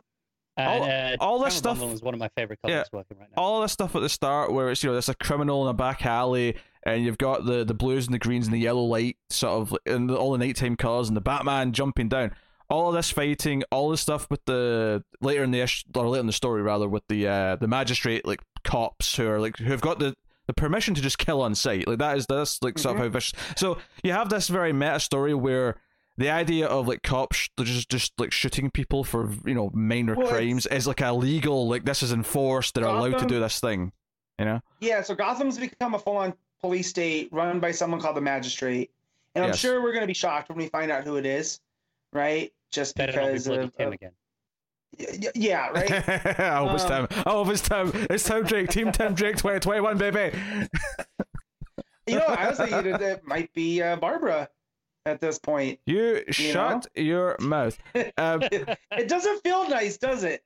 Also, I mean, so just a couple of things here. So you've got this Yeah. idea of this Batman, and specifically a black Batman, who is saving teenagers and like lower criminals from being just gunned down by the police for for things that obviously don't deserve being gunned down for. So it, it gives this Batman a very specific kind of mission statement and goal. Um, but on top of that, that's why I also mentioned the art is that when the two cops do find like the beat up thug. The Batman's left, and you get the spotlights. It's very animated series. Like that's the opening of the animated series where they find the, the, the two guys like tied up. Yeah, I felt that as well. You know the the panel where uh, Batman's like coming up with the the grappling gun across his face, Yes. spotlight on him. Uh, Yeah, that, yeah. that felt like uh, animated series as well. And, and I'm sure that's on purpose, right? Oh, 'Cause We yeah. know that Ridley's had something like this up his sleeve for for a while now. Um, because this was like kind of the first thing we'd heard about when uh, Generations got mentioned. Like we're talking almost a year ago now. Mm-hmm. Um, was that Ridley had a Batman story, and so I definitely feel like this is on purpose, trying to you know, not draw comparisons, but you know, homage like what our at least I think our generation holds up as like the best Batman. Oh, sure. I, right, in the I. I I think what gets me a little bit, uh, the only thing that's annoying me a little bit of this issue, and it's not the issue's fault, but it's Mhm. because they chose to tell us who the new Batman was, so it's a little annoying that this issue sort of teases you that it's, it might be Luke that's narrating before it sort of swerves you when it reveals that the brother Tim in the hospital. right, but I still feel like I don't I don't know. I feel like the storytelling is still so good that Okay. if it turns out to be Luke and not Tim, or No, no, something actually, happens this is a to fair. Luke, This is a Tim this is a fair to take it. Uh, no, this is a fair point. Actually, I don't think it actually tells us in the story technically Mm-mm. that it is Tim. No, We- it, we- it doesn't No. explicitly didn't, and No. I thought that was interesting because, and, and that's why I was a little bit disappointed that we knew already because this whole issue plays like it's Luke still. Like at no Yeah. point beyond what we bring into it with our external mm-hmm. knowledge, at no point does this issue even suggest that, that Well- it's not him that's Batman. and it could be either or. That's because that's how I read it. Was like, well, it's one of these two brothers. Are they going to swerve us? Are they? they they really go out of their way where you know Luke was like, oh, you know, had a late night, and you know they're like, well, we don't need another Bruce Wayne, and he's like, Yeah, yeah, yeah. sure. Yeah, And it, it really plays like it wants us to think it's Luke. Yeah, their mom's very anti-bats. Everyone seems to hate Tim in the family because they, you know, abandoned them. Um, some of the stuff we get here, we have Little Santa Prisca, which I love, and we have uh, I know. I I love it. And you have the the Banes, the, the Gang of Banes. Gang, yeah, and Yeah. and they all have to. They all, you know, and it's very gang culture that we see in, in pop culture, where you, Yeah, you gotta take out one of the other guys and to earn the mask. And yeah. You've got them. like, You've got them uh, essentially try to initiate these two teenagers and try to hand these kids a gun. And one of them's like, "No, no, no, this is like extreme. They want us to shoot someone." And the other kid's like, "No, this is the way things are." And it's sort of setting you up that right away, okay, so here's two kids that this Batman is going to have to intervene and try and like save from this path. Uh, and you know, I think that all works. There's some other stuff to set up though. We have uh, a cop who's introduced Yeah. here. Uh, who reminds me of Terry's friend Max from Batman Beyond. sure, sure, yeah, uh, The Whitaker. whole vibe, which which I, I, I like, and talking to a, a former cop that's at a batting cage. Well, Whitaker was when I was talking. I was talking. I was talking about the one in the Yeah. back cage. Uh, Whitaker Oh, uh, is the one gotcha, that yeah. she comes to see, um, mhm. and she talks about how there's an ex-cop who might be helping criminals pull jobs, uh, with the caveat that they leave town after the one job. Um, so obviously she's maybe suspecting that it's him, and that's why she's kind of poking around here. Uh, but it's set up this mythology. I think this issue does a really good job, and this is the thing because there's three stories in this book, and they're all full issue size. They're all twenty pages Mhm. each. which is from what I gather from the list, it's kind of going to be the the standard format going forward for for things. They're going to be trying stuff like this. Well, they're not going to be full Right. issues. Just the backups. They're going to be still be shorter than Okay. normal length. But yeah, I mean, it, it sets us up for the idea of like getting multiple stories in one. or or book. anthology style books that Yeah. where you know characters that don't wouldn't normally I be mean, able to hold. To be fair, admittedly, I'm saying that I'm assuming it's a, a like uh, when some of these new books come out, I'm assuming it's like a 20 page and then a 10 page backup. For all I know, it could be two 15 page stories, and maybe it is an even thing. I mean, I don't right, know. a half and half, right?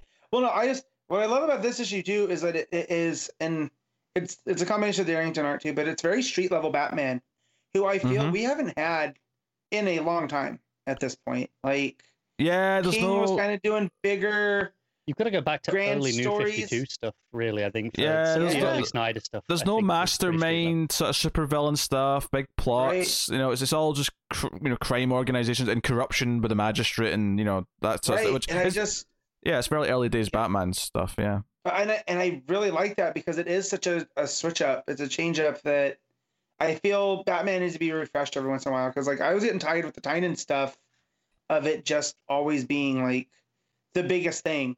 And here now we're focusing on like there's family dynamics and like Pete just said, corruption within Gotham and you know the the little gangs and Batman trying to save innocents from it any way that he can.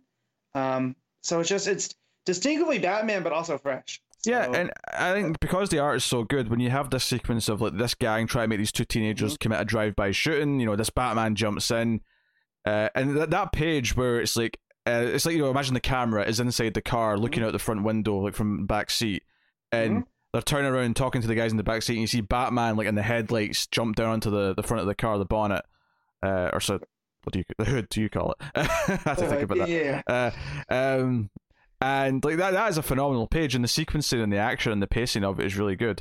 Uh, stuff. but yeah, uh, but you know, you have this thing where he's like, okay, I have to get you kids out of here because those ma- the magistrate are going to shoot you on sight. They're just going to kill you. Uh, Yep. So I'm taking you guys to you know child services. You're going to you know make something in your life. It's your choice at least now, but you know, uh, and then the tease at the end is this you know gang coming after uh, someone. I, I'm not sure. Is this the cop Whitaker? This is the only person I thought I, it might that's be. who I Yeah. that's who I took it as. So Yeah, and they look very uh, Red Hood inspired. They do. Yes. It's it's like a unless of a sort of you know circular dome, it's more sort of rigidly like sh- parts Yeah. like shaped. Yeah. But yeah. Yep. A lot of edges on it, but, But yeah. yeah. but just definitely the whole mask thing where the magistrate wants to take them all out. Yet, so Batman wears a mask, right? hmm But so do the criminals that we meet. We have these guys, we have the Banes, and the whole thing is earning a mask. So there's definitely like this black and white at play here in this police state, which I again that's something subtle that Ridley and Derington do really well throughout this. Um, Yeah. Yeah. I so I, I came into this kind of not not cranky because I was expecting big things, but I was like, okay, another Batman story. And then when it turned out to be like really good, I was like, okay, I'm definitely here because I didn't like the idea of paying extra money Oh sure. for this. Yeah. But this right? is this is the thing. Like I, I, I, I didn't know what to expect from these future state issues, and there's, there's Mhm. definitely a mixed sample of results from this Yeah. first week. But when I started this one, it was within a page. I'm like, I think this may be really good. this first story Yeah. at least is Yeah, going to be really good. I just I'm I'm feeling it already. I'm feeling it. Uh, Yeah. what is it? And, And so you then know, I was just like, okay, let, you won me over. So yeah, and I mean, I think we're pretty clear. The consensus of us now is is two thirds of this issue is really Mhm. good. I'm actually I'm happy to hear that you agree with that because I think the middle one I think is aided a little bit if you read Batman and the Outsiders because it's very much a follow up Yeah. in a lot of ways Uh, to no, that. I get that, Yeah, and. I'll I'll get to my specific Yeah. thoughts on that when we get there. But Mm. yeah, just this one. Um, you know, I was a little bit apprehensive with uh, Ridley because I I really didn't like what I read of the um, that first issue of the other history of the DC universe. yeah, I still haven't just because I, I remember seeing your tweet of going like, oh yeah, 45 minutes is enough. And you're like, I'm still only a third of the way through. Yeah, it was was like, it "Oh, was like a prose dense." novel basically. I think Yeah. I think what that tells me is that he knows exactly what he's doing. It's just that the other history was never meant to be a straight comic book. That's clearly shows that he knows how to write a Yep. comic book. Oh, absolutely. For and, sure. Uh, Yeah. And uh, you know, I'm I'm still gonna I won't say knock him for that. That wasn't for me, should we say? Then No, Yeah. that was basically a prose thing. This here, where you've got Derington and, and, and Bonvillain on the colors, who, by the way, is, is doing the stuff with uh, Dan Mora for Tamaki's Batman stuff. Oh, Very detective excited for that. Detective Comics. That's good. That's Yeah, good yeah. news. um, when you've got an art team like this, you know, you, you want to have that restraint and not just cover it all up with words. And I, I, I'm glad that he clearly knows Oh, how yeah. to do And yeah, this didn't even feel remotely Oh. wordy to me. This felt like Oh it no, was not at all. perfectly paced in the So dialogue. Well, and I also feel that him being a screenwriter too. Uh, Matt, Mike, Mm, Yeah, that time of the it- show. this was times where he he knew to shut up and let the cinematographer do their job. exactly. yeah, Yeah. yeah, So I was gonna say there's a nice balance there. 'Cause I'm- I want to see what other comics he's worked on because I fir- know he's he's done a couple at this point. Now, Um, normally we wouldn't do this with anthologies, and at the end of the show when we're doing top fives, they still all count as one. But I think it may actually be worth because these are full issues worth the stories to rate them Yeah. as we're going. I was wondering if we were going to do this. Yeah. So, because because I don't want to rate this as as a. I mean, we can maybe do a collection rating at the end as well if you want, but It's going to feel so unfair dragging yeah. it all down for that last story. isn't so I would li- rather rate them individually as well since they are full stories. And uh, so what are you rating this first part? And the good Um, news is is this is the one. This is one that's out. This has got four issues, so we get four issues of this Yeah. story. Uh, Yeah. Whereas the backup stories are only in uh, like one and three because they alternate with two other backups. Right. So, uh, good Um, news. I I'm giving this this chunk of the, the story. Right. Th- this is getting a nine. I really really like this. Connor. Yeah, I'm throwing in with a nine too. Yeah, I'm also giving it a straight nine. I thought it was fantastic. I was in love with it. Really really good. Uh, so that takes out the second story, which is the outsider story, which is mainly katana focused, although the Duke's around, and obviously there's the big tease at the end. Katana looking like a straight up manga character. I and She's I got- don't enjoy manga. She's got a this is jetpack. She's got a Yeah. goddamn jetpack. This is uh, Brandon Thomas writing and Sumit Kumar uh, on the art.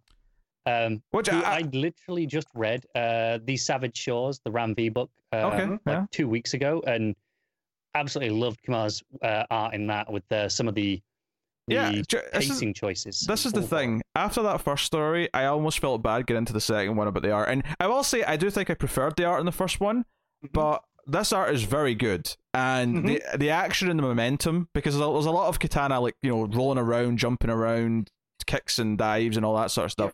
Uh, or even Yeah. just when she's like block, she's do- she's she's like uh, blocking all the bullets with her sword at one point. Um, Any, anyone who follows me on Twitter will have seen me post uh, a couple of weeks ago when I was reading these Savage Shores a page uh, from that that I, ju- I just praise the flow of and the way the art led your eye around the page in a unconventional order, not just you know left to right, you know down Right. panels. I think what And helps this, this, page just like that. I think what helps us as well in following the previous story is that it's not like it's a similar art style. It's very different. It's good in its own way, but it's a very very different There's- look. There's no direct comparison in your No. mind. It's it's an immediate switch as no, we're doing something different now. Yeah, so Duke's like basically breaking people out of Gotham because the magistrate have got it kind of under lockdown. He's breaking people out, so it's set kind of in the same world as obviously the main story. And Katana, uh, not the most friendly right now. He's kind of mad at Duke. He's like, you have to pick if you're on the inside or the outside. And of course, there's a lot of like almost puns with like we're on the outside kind of. I but see I love that that gives the outsiders a different branding. Sure. That they're sure. the outsiders because they are outside of Gotham. Yeah, like Uh, that. That's that first page love is outside Gotham and inside Gotham, and it's Right. like okay, I get it. Yeah, uh, and there's a great two-page layout where she's going through the building, and uh, and this is where it really because not only do we have characters from the Outsiders on like the main as the main characters, you know, Katana and Duke, but Mhm. even Caliber when he shows up here as you know one of the villains from Yeah. that that that run, uh, is, is, the, nice uh, touch. This is the page I love with the flow and leading your eye, Mhm. where you follow kind around down the stairs and then down through the floor at one point, and you just it always leads your eye exactly where you need to go. There's never any Mhm. doubt, which is not the same for every comic. And um, there's one later in the show that I'm really going to complain about this with. But like it reminded me of, of Oldboy, the hammer yeah, right? yeah. Did you Yeah. check It- that. it's a But- but multi-floor. Also, It's a multi-floor hallway fight. So That's what it is. yeah, and then and then in uh, Mr. Miracle, uh, when they're going through Apokolips, him and Barda, On the vents and Eh. stuff. Yeah. yeah, and you follow it through and stuff, and it's just like I like that style where they fully take advantage of panel layout and and whatnot here Mhm. that you can that you do follow it very well. So I'm looking up Sumit Kumar because I've heard the name before, and uh, their art's popped up in like the Detective Annual, uh, and Pennyworth RAP and Batman Secret Files. So that's just the DC work. Hmm. Um, I, uh, Yeah. I definitely recommend anyone who, especially if you've been enjoying Ram V stuff Mhm. uh, on the show, check out these Savage Shores. Yeah. It's a vampire book meets the uh, Indian equivalent uh, in their mythology. Uh, it's a five-issue miniseries. Uh, it's all out. Go go grab it. It's fantastic. Of course, Yep. Matt's in for that. Uh, yeah, of course. I, but see, here's the thing. I've seen Connor talk it up a lot, but I was like, okay, he's just on a Ram V kick right now. But I then mean, I you am say, that too. I'll be honest. yeah, and I was just like, okay, well, vampires. Just say, oh wait, a different cultural depiction of vampires. I'm in. I love monsters. So Yeah, and it's Um, uh, it's Sumit Kumar on the art. right, so that's great that's good enough. But but yeah, but back back back just this whole back too. You get Caliber shown up, I was just like, oh, okay, cool. Brandon Thomas knows how to, to play with in this, and if we get books, you know, from from him coming out of this, um, awesome. Yeah, and it's a it's a it's a long fight that plays out with uh, Mhm. Katana and Caliber until eventually some uh, grunts show up and kind of interfere. And there's this great moment towards the end here where there's you know this this great page where there's lightning coming down towards one of the grunts, and he looks up and goes, "That lightning, why is it black?" And of course you just kind of like smile because you're like, Yeah. well, I mean, of course it's different than normal because obviously it's light, you know, black lightning is lightning is not traditionally being black, but it does uh-huh. make you it, it, those those keywords lightning and black, and Huh? then you see sort of the figure of pure light sort of coming down from the You're like, lightning. what the hell happened to him? Yeah, and that's the Yeah. cliffhanger. It's, you know, it's this katana looking at him as this sort of like lightning being and asking what happened to him, which they are here, by the way. Uh, I really love, especially it's on the the second page. There's a sort of close up of her head uh, looking Is it at the him. one with just the the three dots in the in the word Mhm. bubble? Yeah, yeah, with the, with the big white eyes, uh, just sort of looking at him, and just I don't know, playing with the colors and the, the blue light hitting her, uh, I thought was really nice. Uh, but he's there with a warning. He's like, okay, we'll get to you know, what's what why I am like this now, but that's not important right now. What's important is that one of the people that's with Duke is actually a double agent for the magistrate, uh, so they're in trouble. Uh, so that's a, that's a cliffhanger. So it's, it's It's- only a two part story. So Yeah, excited to see- mildly annoying. We have to wait till issue three to get more of this one because Yeah. Yeah, the But- good news is though is that issue two doesn't have any of the next story. It's Right. Well, Are, are we and just this here, one? Yeah, we all read this one. Well, yeah. I just real quick when it when it gets to the Black Lightning, you get the introduction bubble or the box, Mhm. and it says uh, the principal, Mr. Secretary, current status missing. So th- that's again them playing with the continuity because wasn't he the Secretary of Education under was it Lex or Pete Olson or whatever? If people know, um, You, you might be right. Yeah. So remember. just the fact that they're they're playing with that, and then her saying only dark magic could have done this, and I'm just like, oh, give me more of. If they just did a book that was just Katana and Black Lightning, I would be so there for it. Uh, You may- honestly- that Brian Hill did. If nothing so- else, you may get a, one of the backup stories might be them on. Yeah. that because that's the thing they're kind of trying to train us for. At least that's what it seems to be from Yeah. March onwards. Is the idea that some of the backups will be an ongoing ten page book for you know runs like you know Right? And that's so- yeah. But anyway, so so yeah, rating this. yeah. Uh, we give them a Uh, I'm gonna give this an eight. Like it's it's still real good. Um, but yeah. yeah, Connor. I'm going to go with the 8.5 actually, and and the only reason it's not the nine is I think because I didn't read uh, all of the outsider stuff, and I was missing a little bit of the context with with Caliber, for example. But I Mhm. loved all of the, the the flow, all the the stuff that was there, uh, the art. Uh, yeah, great stuff. Yeah, I- I'm going to straight eight as well. I agree with Matt. I, I think uh, the action is so good. The art is really nice. Uh, I love Katana getting to feel like a badass. This is sometimes like some of these characters who never feel like they get the spotlight. It's nice when they do get that moment, and you know she is painted as, as just being a completely unstoppable, you know, machine. um, so, uh, but elegant, of course, because it's all martial arts and there's lots of roles and stuff, and the art Right. shows that off really well. Uh, so yeah, uh, there you go. So then the third story, and that's the thing. I I'd forgotten what all the stories were going to be. So I, I get to this third story. The first page just didn't really give me anything. I'm just sort of reading some narration. There's an explosion. There's a drone. Whatever. And then a couple pages go by, and then I get to the Arkham Knight, the Astrid Arkham Knight from uh, the detective run that we all gave up. And I went, oh no. yeah as soon as i saw that because i'm seeing like a team of like villains but all dressed up with batman i was like oh man is this azrael like did azrael Hmm. is, azrael going to war with the magistrate inside gotham and then it just started led by me astrid arkham i was like i'm out i don't like i just yeah. i've already hit my limit I- I- right now I read it. I finished it. I gave it the chance. uh, I'll tell you right now, Matt. Uh, you made probably the correct call. I don't think this is worth reading. This last one. It is kind of a chore. It is by far the most wordy of the three stories. It just felt overwritten to an extreme degree. Um, and it doesn't really amount to much. As the team's looking for Killer Croc, they find him in the sewer. Uh, she mentioned Two Faces on the team. Zsasz is on the team. Clayface. You know, a bunch of Arkham people basically. Uh, and yeah. Zsasz doesn't play well with others nah. They end up know. they end up uh it turns out they're actually using Wayne Manor as their base so obviously you know Bruce isn't there right now um right and that's Well, all Bruce is uh, fine presumed dead, right? yes yeah he's presumed dead Um, and yeah, it basically just ends with them. Like, there's there's this one sort of guy for the magistrate with like a sort of very red hood esque helmet on, uh, number twelve. What, what, I can't remember what they call him, but he uh he it basically ends with them defeating him because he's been hunting them and they kill him and they leave him with like these these helmets on like a pike in the middle of the street. Um, it doesn't really have much of a cliffhanger, but it still says continues in future state. You know, Batman next Batman issue three. So whatever. I I mean I have very little to say about it other than it was a chore to read and uh. When I, when issue three comes out, I will not be reading part two of this story. I will read the other two stories in that issue quite happily. This one, I will ignore. Two out of three Yeah. ain't bad.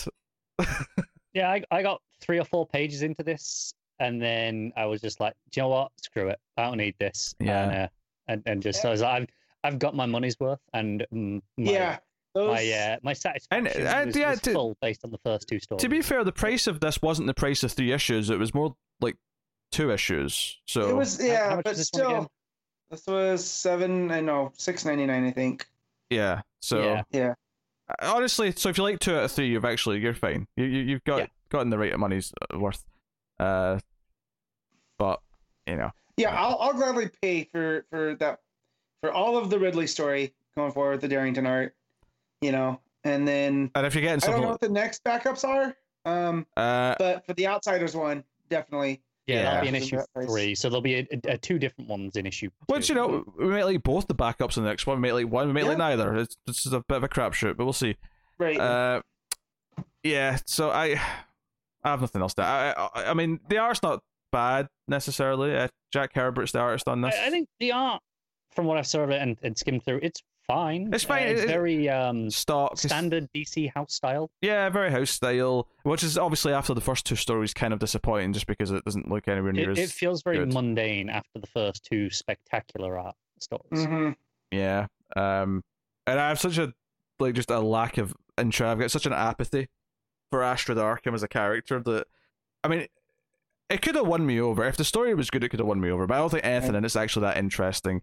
So yeah, I, I would happily uh, skip part two of this. Mhm. Uh, if I'm rating it, it's like a I don't know, a four or five. You know, kind of in that just like not Yikes. terrible, but just really mundane and boring and overwritten.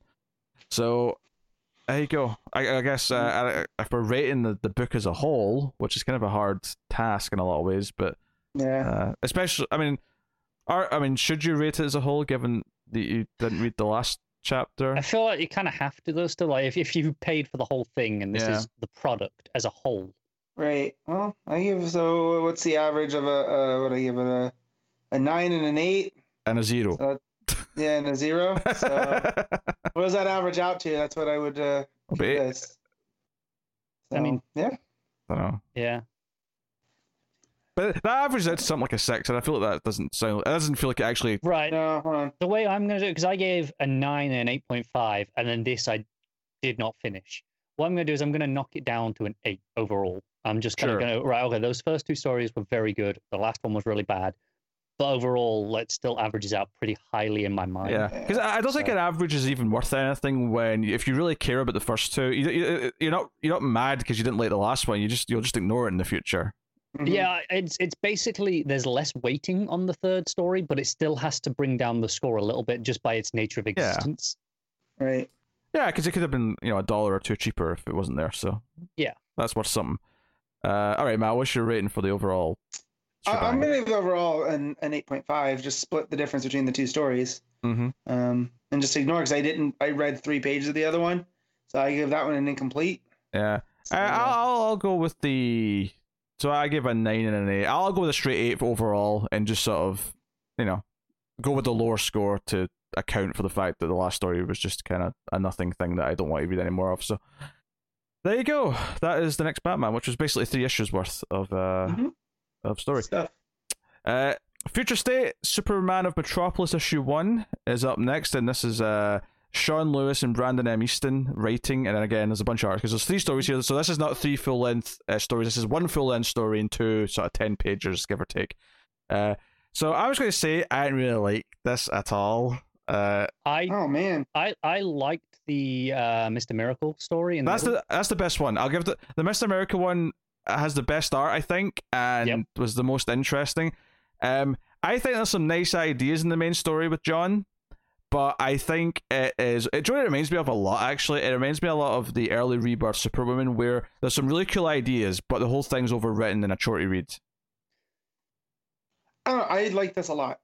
well, I'm, I'm glad someone did. You know what, Matt? Well, I'm glad. yeah. I'm glad. Um, Just- and, and it's not just for the reasons Connor thinks, right? Like, oh yeah, um, yeah. I, I already predicted Matt's panel of the week is from this story. and I'll just I'll spoil that, and it's not. It's close, but there's other things that Th- happen in other books. This was definitely in in consideration though. Yeah, definitely. Um, what I like that I feel that uh, who's who's the writers on this first one is Uh, Sean Lewis. yeah. What I, what I like about is that it feels so. This is a future state book, right? Mhm. It feels like stuff has happened since, and that this is a very real world to you know to John, right? It doesn't feel like they just added yeah. this In fact, stuff. Before before we go You on, know? I'll just I'll explain the context of what this metropolis is like, just briefly. Mhm. Uh, so there is a basically in John's early days of Superman, his first year of Mhm. Superman, he fought the real Brainiac, right? Right. And it was his only time really doing it because after that Brainiac ended. But this company took over and sort of like built this new tech out of Brainiac, which has become known as brain cells. This this tech. And it's been kind of starting to take over people, which is kind of the current problem that John's facing. But there's also this heavy military angle where they're coming to get the brain cells, and there's going to be a lot of you know Right. uh, collateral Well, there's a- damage. Yeah, there's a company called Trojan, which I just took as Uh, you know, I- This, this is one of my pet peeves in, in a lot of fiction. Stop Uh-huh. naming things Trojan when it's uh, just because uh, Yeah. We know. All right, they're they're going to be the bad guys. We get it. you, you don't need to. Yeah, yeah, yeah. well, as a there. fan of the USC Trojans, that's not always true. Um, Uh, unless oh, you're a yeah, Notre okay. Dame or UCLA I fan. said in fiction. yeah, yeah, yeah. Well, um, them being good is a fiction now too, so it's fine. Um, so the but- the big thing, ahead. the big thing in this issue, right? Just to get the basic gist of the story. is- So, so, so John is is helping fight off the army and try to deal with brain cells himself. The the, the threat becomes so big though, uh, that he gets his Kelex army to shrink down Metropolis and bottle it like Kandor. Um, which is actually important for the other stories because the other stories are both set in Metropolis, which are inside the the, the ball, right? Because they talk about how the Mr. America one's like, oh, there's a barrier that's appeared, like kind Yeah. of thing. and, Uh, it- and it's important. He says too that they don't realize that they've been shrunk, yes, right? That they're because this is just enough so he can fight brain cells, which is the, you know, a piece of Brainiac skin that got burned off that this company and Star Labs turned Mhm. into this tech and stuff. And uh, yeah, so I thought, which I didn't finish the other two stories just because like I ran out of time or not time, but just like I was like, okay, I'm done reading for now. Um, but that said, I'll I'll go back and read those. I'm like, I, I love that the one who was the most enthusiastic about this Yeah. story is the one who didn't bother finishing the rest of it. it was it was just again timing, you know. Um, but I did like this John story a lot just because of it did feel like there's a a story being told that the writer's very cognizant of because there's history with with Kara and you know like the 10 years he's been Superman and just he's not his dad. I think there's And cons- there's concepts are good. What I don't like though is that it all devolves into Kara goes evil and fights John, and, it, and I say evil, it's a bit of a technicality. It's basically there's one of the chemicals or one of the minerals that are in kryptonite has been used Mhm. by brain cells to manipulate Kara. Uh, so, but I mean, it evolves into oh, Kara's being all evil and red kryptonite esque and fighting John. Uh, I I mean, I don't know. I just I was kind of rolling my eyes at that think- point. Yeah, and honestly, this issue or this part of this issue. Felt a lot like to me the opposite of everything we just praised in the the first two Batman stories, where this Mhm. this felt overwritten. It felt like there was just dialogue and, and narration boxes everywhere. There was no breathing room. It was just throwing um massive ideas and and Yeah. hoping something sticks. It didn't feel like a cohesive story, even Yeah. though there's a lot of there's a lot of world Yeah. building. There's not enough story. Yeah, I I just I enjoyed and had a good time, like a fun time reading it because it felt like, oh, this is just a fun story. It's not like, whereas the last with the, the Batman, the next Batman, it felt like no, this is like an important story that's talking about society. Whereas this is just like, hey, remember comics are fun, you know, Right, like but I mean, the, the the Outsiders one doesn't feel Yeah. particularly important, right? In the in the same No, way, that feels that's true. fun. This, I, I just feels kind of messy to me. I, and I kind of like the mess. I guess. Like, I don't know. It's. I didn't have a bad time reading it. I I read through it real quick, and like I didn't feel like put like okay I have to finish this now. Like I was I got through it and like yeah it's a little I- bit annoying that I, I, they have to turn Kara on John, but there's there seems to be a dynamic between them that's like I, I am interested in this dynamic where Superman is gone for whatever you know period of Yeah. time, and Kara's still there, kind of as the big cousin to to help. Yeah, well, and then there's there's doubts that brain cells brings on to John about like, oh, you're just like a Krypton or a human with a bit of Kryptonian in them. You're not special, you know. And like, so Mm. just I feel like John's struggling with that. That you know what I mean. And that that's what Kara kind of represents is like, oh no, she's she's supposed to be the Kryptonian legacy, you know. Um, I don't know. There's just there was a lot there. Almost I don't want to say subtext, but. I, I, I mean, I could all be wrong by the next issue, and it, it I- completely devolves into I, I something I, don't enjoy. But I like this one. I like some of the concepts. I like the history that it tries to kind of hint at, and I do appreciate the idea that, like, there's a, a sort of an opinion from some people inside the bottle city in the the next two stories where, Yeah. ah, you know, Superman, you know, the, the you know his old man would never have done this. This is like a mistake that he's made. That he's he shrunk this city down. Blah blah blah. Well, Um, but well, I, just I. I think the best thing I can say though to sum up my feelings on this is when I got to the end of this story and I turned the page and realized there was backups. I was like, wait, I thought that was already forty something pages. I thought I'd already read forty odd pages, and I hadn't. I'd read like twenty, like a normal amount. It felt like it was double sized. I, I, I can't there. Um, I, I can't because everyone's reading experience is their own. Like I can't. Uh, but no, I will say too that the the one thing that struck with me was when he had went to talk with the people, you know, after Kara had come in and saved them, and they were kind of like, you know, you didn't, sh- you know, she just saved them and then left to go do other things, you know, and that John stayed with them to talk with them, and you know what I mean. That to me, that's him living his dad's legacy, right? It's not just wearing the suit and saving people. It's taking time for the people, you know, that are in the city. does that track with like what, traditionally that Kara is like that uncaring? I don't think it does. No, but I see. I don't see it as uncaring. It's that she's. How I read it was she's she's rushing around trying to do everything at once, right? Because she's she's wearing the full brunt of I'm the the you know, the successor to Superman, and so she's like, I got other things to do. I'm gone. Whereas John's kind of like he can take a little bit more. I don't know. It's almost like a Robin's dynamic. I'm curious. Yeah, I'm curious to see what they do with Kara and her own two uh, issue Mhm. series, which just you know I think the first one comes out next week. Uh, I'll for sure at the end. Uh, but I uh, it does feel to me a little bit here like they're just doing whatever with her to service John's plot that they want to tell for John in this issue, and like I say, it's just a bit overrun. Feels a bit messy. I felt like it was twice as long as it was. Uh, will I read the next one? We'll see. We'll see how I feel. we'll see how I feel come next month. There's a there's a good chance I won't, and mainly because the one story I did like in this, which is the the Mister Miracle one, I believe continues in a different book from what I remember. From Is that the Worlds at. War one, the Superman one? I, I think so. Yeah. Which it's weird that um, so if you in the uh, in the Batman one that we just read, Mhm. The end of each story told you right continues in you know which issue right you know so it was like oh, continues in issue three for the backups. Uh, this Mister Miracle one actually just says at the end to be continued. It doesn't say where, which I think is a kind of a weird move, especially if it continues in a different book. Yeah, Mm. that's odd. Uh, yeah, I hate to put a damper on Matt's uh, positivity here. That's but, uh, fine. You guys, that's fine. I like things you guys don't like all the time. It's fine. Uh, uh, all right, well, we're rating this first story then, Uh, Matt. We give uh, I'm giving this one an eight. Connor, Yeah, half that. half Oh, four. boy. Oh, I'll I'll go. a bit- I mean, I'll go straight five. Like, I just think I like Yeah. some of the ideas. Uh, art's okay. I don't love it. I, I, it's, it's Tim's. I like Tim's a lot. So Um, I'd like it more if I could see it. All right. With that said, then we'll go to the Mister Miracle story, which is not obviously scot free. It's uh, a new character. Was I think it's Shiloh Norman. Oh no, not it's. Shiloh Norman. Is that not new? Yes. No. No, Shiloh It's a Norman's been Kirby creation.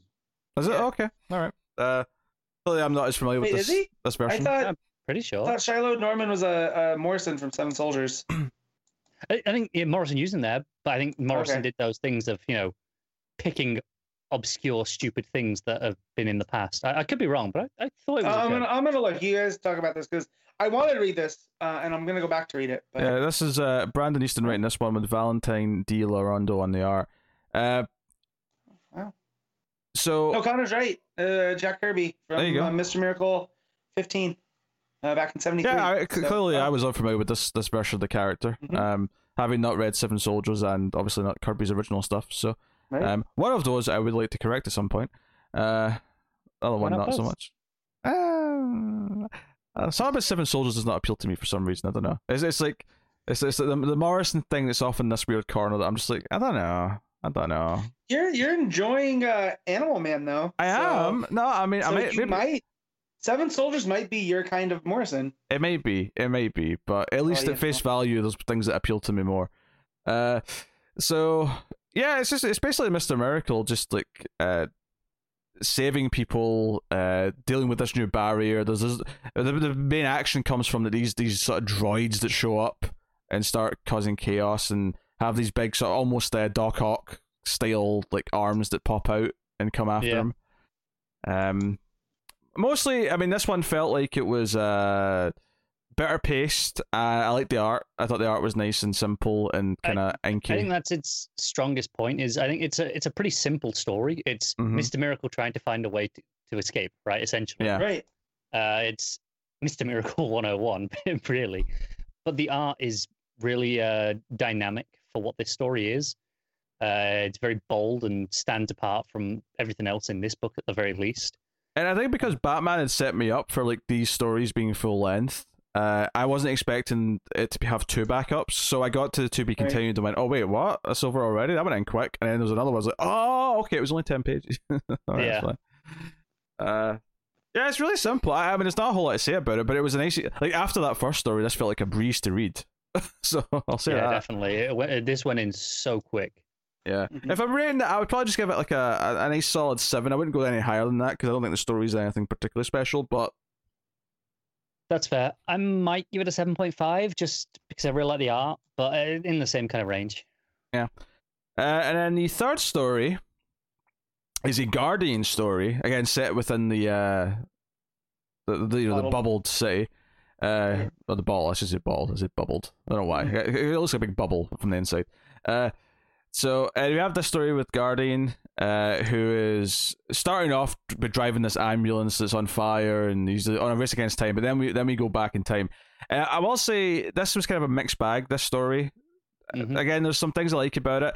I thought it did too many like. Uh, there was too many panels that said so many hours earlier with then it did it again then it did it again like so it does 24 hours earlier at the start which is fine because you have the tease of like what's coming up later that's a common story mechanic Mhm. but then later on it does it again for like one panel of jimmy uh, with 15 minutes ago but there's also a 72 hours later at one point and It's, it's all over. Yeah. yeah And I, I, I, I was under the impression from the first story that it was uh, the, the for the people in Metropolis, it was a bit of a mystery of what happened. hmm Whereas this was just straight up like, oh man, who'd have thought Soups would put the whole city in a snow globe? yeah i assume this is set a little bit later than the mr miracles because the mr miracle one's like clearly it was a mystery at first like what is going on that seems to be a bit later when people understand the, to some Oh, extent actually, do you know what? I tell you, it does mention that it's six months in, so I guess they've figured stuff out. Yeah, yeah. So there you go. Um, you would like to think they'd have some sort of idea after six months. yeah, yeah. No, that, that is fair. That, that that was me on that one. yeah, but uh, so that's the evil villain like kidnaps Jimmy, uh, and has has a bomb on this this ambulance, which is what the Guardian's trying to like get away from safety. So actually, it ends in a cliffhanger where Guardian seems to have driven it into the water off the bridge, and his shield is floating in the water. So did he die? Did he not? Uh, yeah. Um, this story actually has one of the, uh, you know, when I mentioned earlier the the, the flow thing that I had a problem with, uh, Mhm. with with the way it draws your eye. There's a two page spread, uh, with the Guardian. He's like jumping over some rooftops. Is kind of the look of it. Oh, I actually agree with this because I This also was confused by this. horrendous because it starts in the top left. You've got a narration box. You follow it across as as he jumps across the roof, and as he lands, there's a narration box right there. So you want to follow it and go straight down.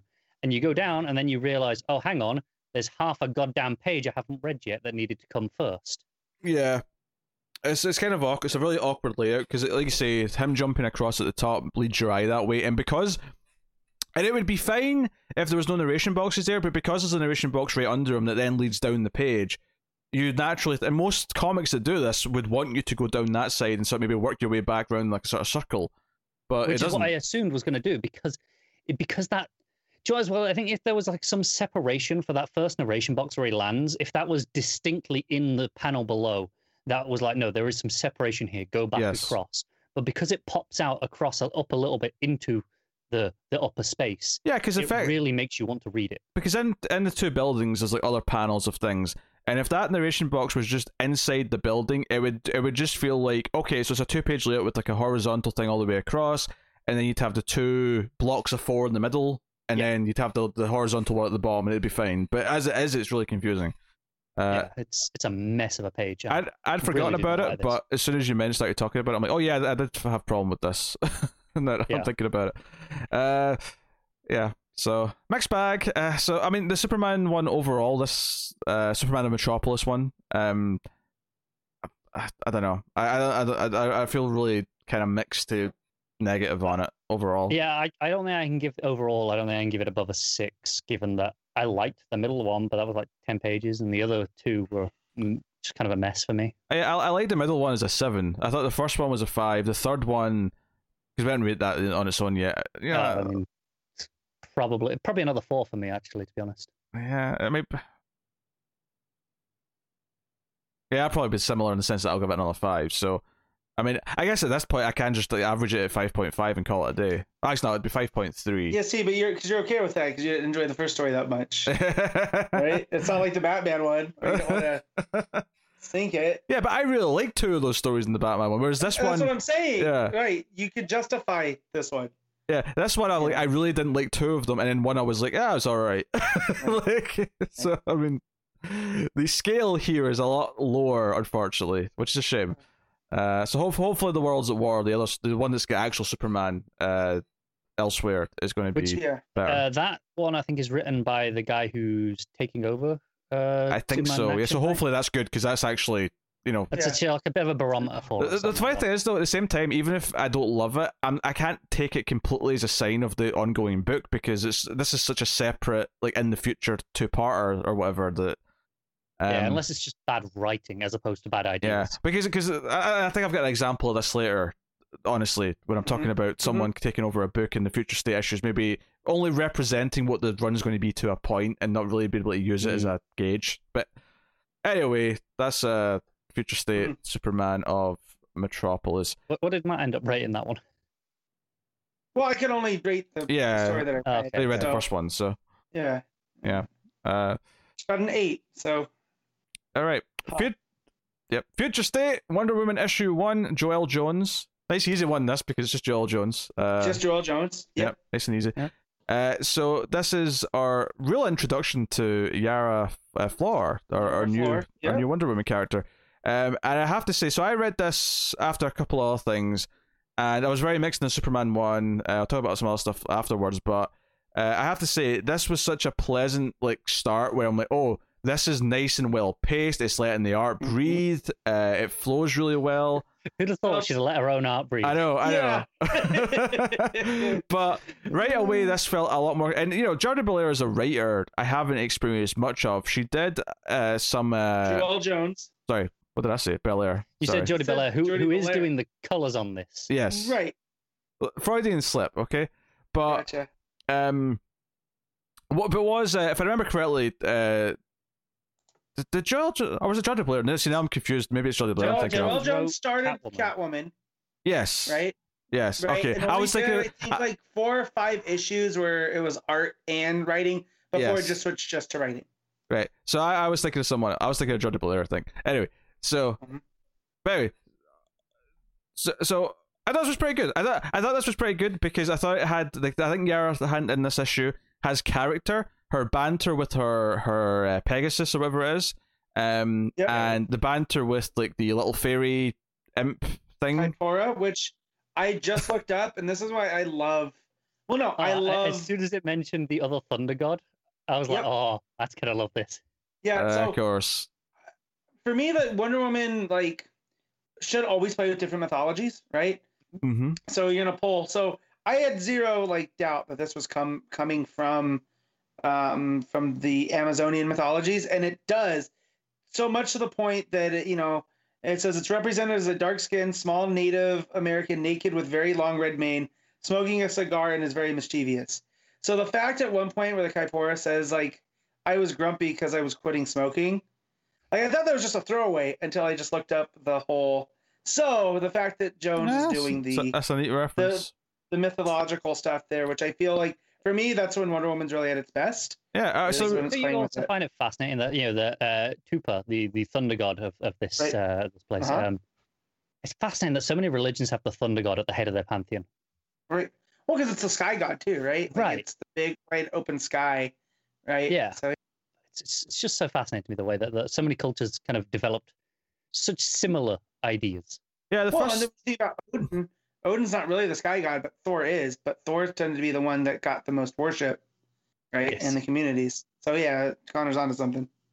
So yeah, the Anyway, first the first uh, bunch of pages uh, are her taking down what it looks to be like you know not quite a dragon Hydra. head, but well yeah, I know it's a Hydra, but it's not really revealed until after she kills it and goes that's anticlimactic, and then it reveals oh here's the other you know six seven heads, uh, so you know I, that was a fun reveal, and I think her kind of nonchalance and even the fact that she's yelling out Jerry, because I hear Yeah. someone yelling Jerry and I'm thinking Seinfeld, right? That's like Oh, I'm thinking Parks and Rec. Uh, oh, okay, in that tone, uh, with the right tone. Uh-huh. Yeah. okay, okay. Uh, the biggest penis I have ever seen. Um, so, um, but yeah, so this this running gag that the the Pegasus is kind of like just doesn't give a shit and just doesn't respond to her. It's pretty funny. Mhm. Um, and just the constant kind of almost because it's a very different Wonder Woman because it's a, the the story from this point on is that the uh the what would you call the little one again the Kapora uh Okay, Cora, yeah. Yeah.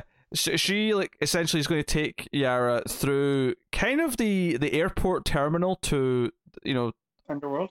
to Thunderworld, and it is presented with like as like a customs kind of thing, but with you know, obviously like different takes on the various ideas. Uh, with the Cerberus kind of asleep, and there's like there's a great joke at one point where Yara gets really mad waiting for the the, the toll style booth, Mm. and she snaps off the the metal arm. And she bangs it on the floor, and she turns around, and everyone sort of freezes because the eyes of the, the, the Cerberus sort of wakes up, but then Mhm. just goes back to sleep, and she's like, "Phew," and just sort of like wipes her Uh-huh. wipes her brow, and I, and I chuckled at that because it was kind of like it gave me this sense of fun to it that was a little bit a- different. You know, I agree. It's those small moments that got it for me as well. There's one when she's on the Pegasus flying away from the, the Hydra, Mhm. where the, her sword's still buried in it, and she goes down and grabs it and just goes yoink as she grabs Uh-huh. it. And it's just that little moment I- as well. It's like, oh, that gives me a lot. It, it's been a very long time since I have fallen in love with a character like this, just off of one issue. Like, I hope Yara Flor, they find a way to have her stick around. Oh, oh, they are going to. No, there's, gonna, because- there's gonna be a TV show, Matt. They're going to have a way. No, I know, but I'm talking like, like I want her just not in like a Young Justice book or something like that. Like, if they want to do a Yara Flor book with Well, Joëlle Jones, they'll do I it think many. she's guaranteed a, a, a backup Yeah. at the very least. Well, yeah, because I, yeah, well, well, I they, they, well, there this is a character. mini solicited. We're getting at least a five issue mini. That's true. Yeah. So, I want more. Well, there may be more after that, but I mean, at least like starting in March, you're getting a mini. Well, is it March? Maybe it's maybe it's April, May. But It- anyways, regardless, I just like like Connor said, the yoink, and then this, and just like so she's Wonder Woman, but she's not like this graceful, like what we're used to Diana, right? Like Diana would never do any of this. She's she's graceful and she has It's a bit, etiquette, uh, almost stuck up in, in comparison. kind of yeah. Whereas Yara's just like this is exactly who she is, and you know I just I love it. yeah, she's got uh, she's got an attitude. Stealing yeah. from the the dead to pay the toll. Yeah, yeah, she- Well, yeah, yeah, yeah, sumo wrestler. Yeah, that's what Like- we're talking. That's what I'm talking about. Where she's super mischievous. Where you know they're getting to this thing where they have to go into the boat with like you know this this reaper looking fellow. It's Charon the, from Yeah. Greek mythology, the the boatman on the river Styx. Sure, sure, yes, I don't know any of this, but it's whatever. Like, but in context of this show, it works for me anyway, right? Me and Matt are just irrelevant here. And she she doesn't have like she's like, wait, I have to pay. There's like a toll I have to pay. It's like, yeah, of course, I'm not going to pay your way. I just said I'd get you here. And she walks back down the line, and she notices this, you know, it's like a sumo wrestler's dead walking in the Yeah. walking in the line, and he's kind of like not really paying attention. There's a coin in his hand, and it becomes this, you know, very mischievous, like the, the arm stretching out from off panel to like try and grab the coin, and it's this kind of mischievous where she, you know, and she, and the way she kind of laughs and smiles at him when she kind of gets caught. Mhm. Again, there's this kind of playful, like, like she obviously is not an evil character. She's clearly No. got noble intentions in what she's doing, but she does go around about doing it in a very kind of almost kids TV show. I'm, I well, I have to do this because it's important, so I'm going to steal from this big fat man, Right. and I'm going to try and sneak around him and get I- his coin so I, I can get to the that. underworld. he has it. I must get it from her. She's I don't know. This is also why I love Booster and and Guy Gardner as well. And so to see a girl version of it and it's not like over the top, you know. Oh, she's already she- better. I Fits just- in she's- exactly with those two. She's Yeah, she's already like- better than Guy Gardner. Let's not even have this conversation. whatever, I mean- it's fine. Ask, Um, ask me again in a year. but see, but see, I felt I felt this about uh, when I read the Starfire book too, which is it's a different kind, but that's in a lot of the same ways. The predicaments that they get in and the reaction. I feel there's a lot of you know with the the Palmiotti Conner Hmm. Starfire uh, here. So like I don't know, I wasn't expecting to to be about this as much as I was. Yeah. So Um, basically, here towards the end, uh, we Mhm. have this this coin thievery starts a commotion. Uh, all hell breaks loose, uh, and the cliffhanger Cerberus is that uh, all three heads of the Cerberus, the big dog, is there. That's the cliffhanger. She's like, "Oh shit." up. Yeah, but but even even the way it leads to that, that final cliffhanger page though, with all this fighting's happening, Yara's kind of in her element, and uh, it's like What, oh what exactly is her weapon as well? Like it's it's kind of like the the, the, the rope they're with the- the boas. bolts. Yes, thank you. Yeah, the- which is It's- another it's- form of a lasso. Yeah, it's, it's a it's, f- it's, it's yeah. longer than I traditionally think of them. Uh, like 'cause Right. it is like on a long rope, whereas usually I feel like they're on a shorter rope. Yeah, it's different kind of Yeah. lasso. But no, what I was saying though is that the, the way it builds to this last page, where you have uh, again the little one's name I've forgotten already. Uh, Kaipora. Kapora. Thank you. Uh, where she says, "Oh Yara," and it's a again, it's a very almost sitcom level of "Oh Yara," and she just starts going, "What? Like, why are you interrupting me? Oh shit, the Cerberus is here with big red eyes and wants to eat me." Which I know mythology. I know how they're gonna make you know Fluffy fall back to sleep, right? Like Yep. you know, music uh, soothes the savage beast. So Sure. um, I know. I, again, I I fell in love with Yara Flor in this. I just she's a great character and like a Such nice a- surprise. An impactful debut as well for a lot of characters. A lot of characters, like you know, I- I'll get the first issue and go, oh, okay, uh, there's there's promise. You know, there, there's something here. Right.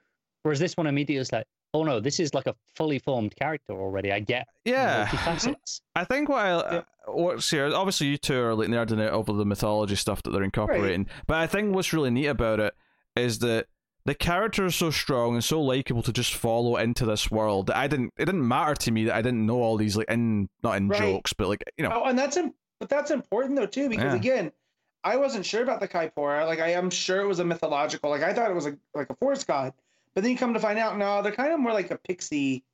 You know, like Did you uh, the- did you look up what the Boitata thing was? That you know, she says, No. "Oh, you sent that after me."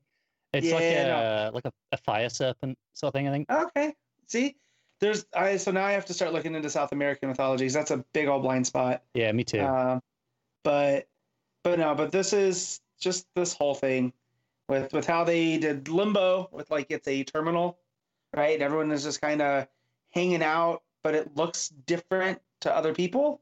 So even her when she goes to go to the ferry, it looks like from what I've seen in like movies and TV of like a pier on the Amazonian River, on the Amazon River, you know, um, with Hmm. like a little boathouse at the end, because that's what it appears to her. You know, that's what she's familiar with, and so there's a lot of fun uh, mythological stuff at play in addition to all this character work, and it might be my favorite Joëlle Jones thing I've ever read. this is this is a. ver- I probably agree with that. It's, I mean, it's a it's a very strong 100% as a writer. Yeah, yeah. It's a very strong debut, and because we are getting a mini, because there's going to be more of Yara, and they are pushing the character, it's nice to read the first appearance and go, "Oh, I actually want more of her." Oh, good, fine, bring it on. Because up until now, it's it's all a bit almost like. Uh, it feels like a product. You got a product. You're going to try and force it down our throats. It's all And you, hypothetical. And you're going to have like this and that and that. There's going to be a TV show. We're going to do a theme song. We're going to have tie-ins. There's going to be toys and merchandise and all these things. But then you actually give me this issue and go, "Oh, I actually like the character now. Yes, give me more. Let's do it." It, it Yeah. feels less because I think before this, not that we were assuming the worst, but you know, you see No, this sort of stuff all the time, and and you kind of go, okay, they've got plans. They they're just seeing the money. But Well, having read it, what- you kind of go, oh, they might have actually read this and knew what they were signing. yeah, that, that that's what I was going to say. Is I wonder because I don't know when all these future stations were written, but I do wonder the news that they were going to be have a five issue mini, and then it was only a couple of weeks later that we got the news that there was the TV show in development. I have to wonder if this this first batch of future state issues came in, like the early scripts, even before it was drawn or whatever, and someone read this and went, "Hey, this has staying power. This character might actually be usable and stick around." And then it sort of developed naturally from there, rather than because you know I don't know. It feels kind of like that might have happened. I, I- yeah, I feel like there is an there's an easy subsect of of comic fans that are terrible people that would have just gone, oh look, diverse Wonder Woman, Th- th- you know, and that's why you're shoving this down our our throats. Right. And that will have been the assumption for a lot of them, I'm sure. But this has real quality, like clearly. And and, and I say I have to assume someone read this and saw that and went, oh no, we Yeah. are Yeah. doing. There's there's a with reason there's a reason why they're not promising is a, a follow up the Guardian backup from Superman. Right. Like uh, that's not on anyone's radar. right? well, and see, and you and you say that Connor, but about the you know, they'll see it. Oh, it's just diversity, and they don't they don't actually care about the characters. Their Of course they their arguments are always so so hollow because if they did, like, this is just a Wonder Woman story. It has no like, sure, it's a different character, but if you care about Wonder Woman at all, Mm-hmm. this fits right in with any. I think it's it's know? safe to say, for me at least, I know, I know uh, there's a, Pete will definitely disagree, but a lot of my favorite Wonder Woman stories are to do with various mythologies. Obviously, it's mostly Greek, but For sure. Uh, the uh, the sharp, brave, and the bold with all the, the Yeah. Irish mythology, Yeah. love that. And now this here that we're we're playing with the, the South American Oh, mythologies. Um, just- yeah, I'm so into it all. Well, just like like the uh, character of Ferdinand, right? Yeah. He's not a minotaur. I I, mean, always I- forget what he is, you know. But like that's the type of stuff that I love with Wonder Woman, where they take what we know with mythology and they twist it, and that's Well, I-. I- Even the Hydra. I mean. I, I like Ferdinand, and I didn't like that Liam Sharp book, but I didn't like it because it felt impenetrable if you didn't already give a shit about all the various things that were in it, right? I think there's a way to have that mythology in here and make it completely accessible because you love following the character, and that's what this issue was. This issue was completely uh, functional, uh, more than functional. I mean, it always feels like a, a disservice to just say it's functional, but it completely works despite not really caring about the the, the larger mythology that it's it's playing with. Um, you know, I'll, I'll learn the mythology that's relevant as the book tells it to me, and the stuff that it doesn't explain to me, I don't need to know, and it's fine. Yeah, you're, you're not going to do what me and Matt do and say, "Oh, what's this name?" And, No. and sit there and quickly go and Google. Go, No. okay, got it. no, uh, Yeah. K- Komiko, whatever the name was. what was the name? Kai Kaipora. Hypora. Yeah, Pecora. Yeah. Hypora Pecora. I'll just, I'll, I'll try and Yeah, remember it. yeah. So Uh, I just the only reason I can remember it is because there's a Brazilian martial art called capoeira. It's very similar in the name to Kaipora, so that's how I remember it. Yeah. What I was gonna say Other is than that, she, yeah. she, she, she gave me Yeah. I was getting like sort of like almost and this is gonna be a weird comparison given that I'm saying I like the book a lot, but I was getting almost like the little anime character that'll like tell you how to do things in a video game. Like that's what I was Yeah. getting from her. Yeah. Uh, but anyway, anyway, that's that's written the book. Uh, Matt, what are you giving Future State Wonder I'm- Woman issue one? I'm giving this a 9.5. Whoa! Straight to the yeah, top. bang bang. Matt, uh, Connor. Uh, I- I'm just gonna go with the the nine. But I mean, um, I, I thought I was going to be high, and then Matt kind of undercut me like that. Yeah, I, again, I did not expect to, to fall in love with Yara Flor. I Like, I that am just- also going with a 9 out of 10. I'm keeping this moving because this is a long episode. so I'm, I'm cutting Matt off right now. So Okay. there you go. That's Future State Wonder Woman issue 1. Future State The Flash issue run. Robert Vietti writing with Dale Eaglesham on the art. So to counteract all the positivity from Wonder Woman issue 1, here we go with Future State Flash. So here's the thing. Uh, the, the, the one positive point I'm going to make, not about the issue, right? This is not about the Mhm. issue itself. I want to be that clear because I have nothing but bad things to say about this issue. is that I don't think this is a big deal going forward in terms of the Flash as like uh, uh, you know in terms of present day the Flash stories. Mm-hmm. However, I can't imagine what idiot, whether it was the writer or an editor who said this is what the, this story is going to be. What idiot? After we had just fixed Wally and uh, and and Mhm. the the one shot in metal and then a little bit there in the, the issue seven. What idiot said? Let's do a story in the future where Wally's been taken over by an evil entity and is killing Flashes. Yeah, yeah. Oh, let, let's kill Jay by the end of this issue. Yeah, that, that's what we Oh, all. I'm Bart. let's kill Bart at Yeah. the beginning. We start with Bart. We end with with- he's killed Wallace uh, off panel before the issue started. Yeah, this was just bad. And- this, I did not enjoy reading this whatsoever. Uh, Even this the is voice, far from Eaglesham's best work too. And it was wordy as well. It was really wordy. I had. Well, so I knew that Eaglesham did the art, but as I'm reading, I'm like, did did he not finish? Did like Mm. because it just it didn't feel like Eaglesham. It Like- feels a bit rushed.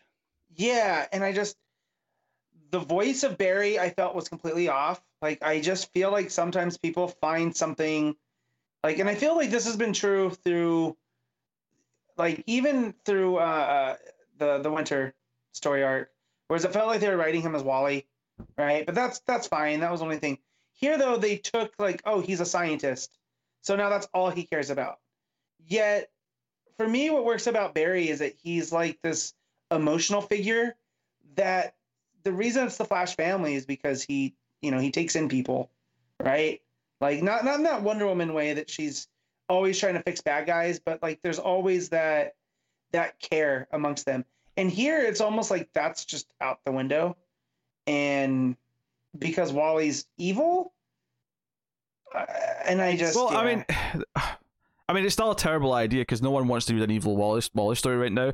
It's definitely clear as the issue goes on that there is something that's kind of taking over him because later on we actually get like a like the good Wally's in the Speed Force talking to them as evil Wally's also there doing stuff. So Uh, with different lettering as well, just to make it clear for So- us. so- I do appreciate from a craft level. Oh yeah, from a craft level, yeah. I, I mean, I mean, it's a readable issue in that sense. It's not like a complete mess of a, you know. I can always follow where things are. I think it, Yeah. it's sometimes a little bit messy and uh, o- overstuffed on a page, perhaps. overstuffed, yeah, but not like impossible.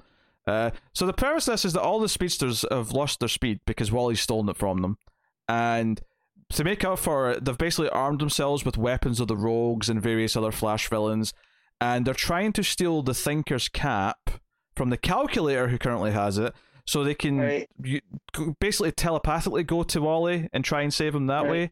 Uh, because they, they can't access their speed force. So that, that that's all gone. mhm. uh, because of what what Wally has done.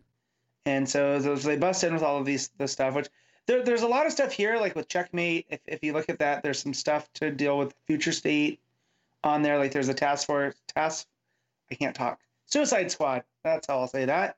uh, on, on the lower thing with Peacemaker, um, and stuff. So I was like, okay, cool. There's a lot of cool stuff at, here, and like the calculator with the Thinker's cap. That's cool too. And then it just that's where it stops.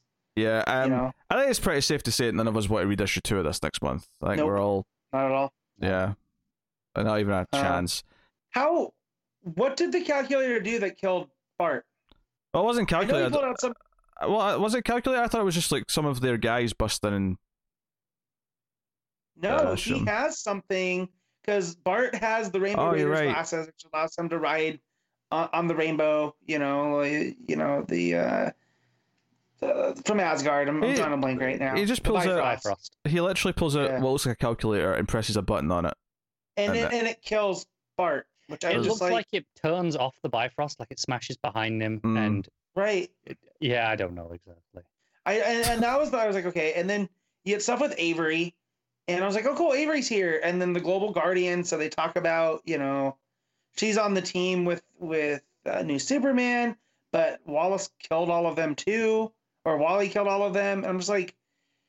I, I'm not liking this, and not just because I- Wally's evil. It's just it's not being handled like a lot of the things that you'd want to see are being handled off screen. It's not. It's not. Yeah, it's it's not a great comic on its own, but I think overshadowing even the the, the writing Yeah. of the comic is the fact that none of us remotely want a story about Wally being Nope. either e, whether it's possession and evil entities infected him or whatever. It doesn't really matter what the reason is.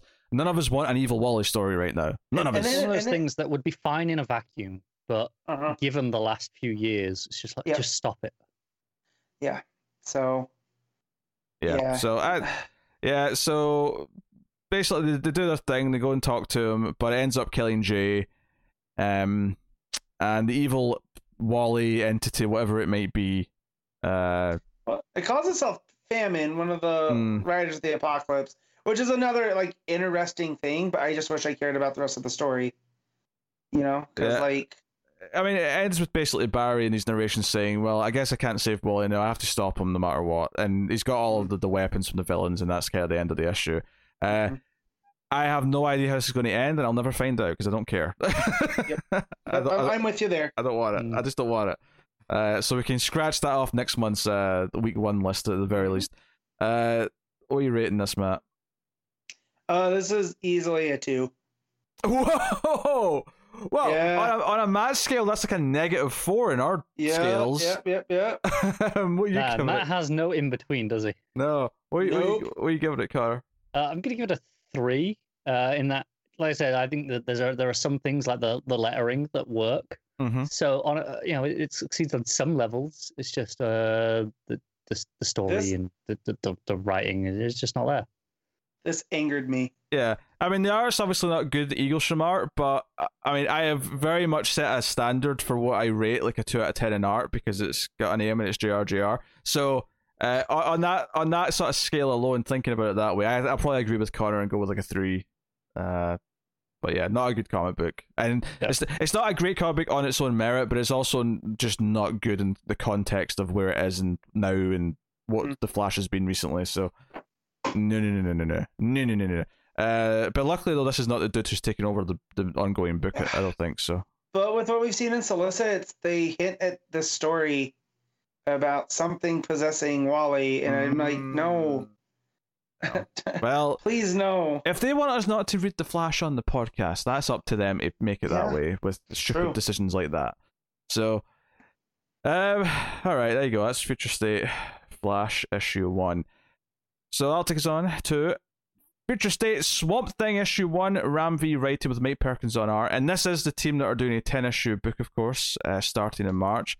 So this is very much a future, a, a very distant future uh, story about Swamp Thing, who has essentially built himself a family. Because a, a lot of there's like an interlude sort of thing that keeps coming into the book where he talks about how he created life forms using the green and like how he built like a respiratory system and how he built this and that and so on. Yeah, which I really loved. Uh, so Ram V, of course, probably told Mike Perkins, "Hey, we we need like biological, like like stuff you'd see in a biological textbook, like Yeah. biology 101, but we need to greenify it."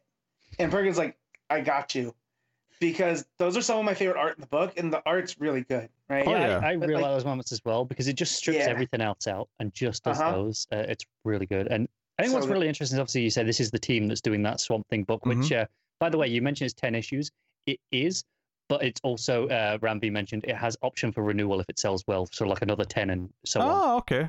So Everyone buy it. sure you all pick it up. right? Yeah, everyone order your copies of Swamp Thing, you Yeah. bastards. Um, Uh, but but also what I was going to say is this feels a very different from what that book's going to be because It we know that's the that's going to be a new Look, Swamp thing. This is got. this is what I was saying earlier. I was talking about how even in this case where I like this team and I fairly like this issue. It's it's not kind of I I don't think this is the peak of what I can expect from their Swamp Thing, but No, um, but I, I- what I was saying earlier is that I, even with this being the team who's writing the Swamp Thing book, I don't think this is even like a, a sign of seeing what they're going to do with it or what it's going to be because it is so different and it is very much this two issue story of this future Swamp Thing. It may have a a, some thematic touches that lead into what they're doing, but I don't think it's going to be very uh, indicative of what their Swamp Thing is going to be story wise. So.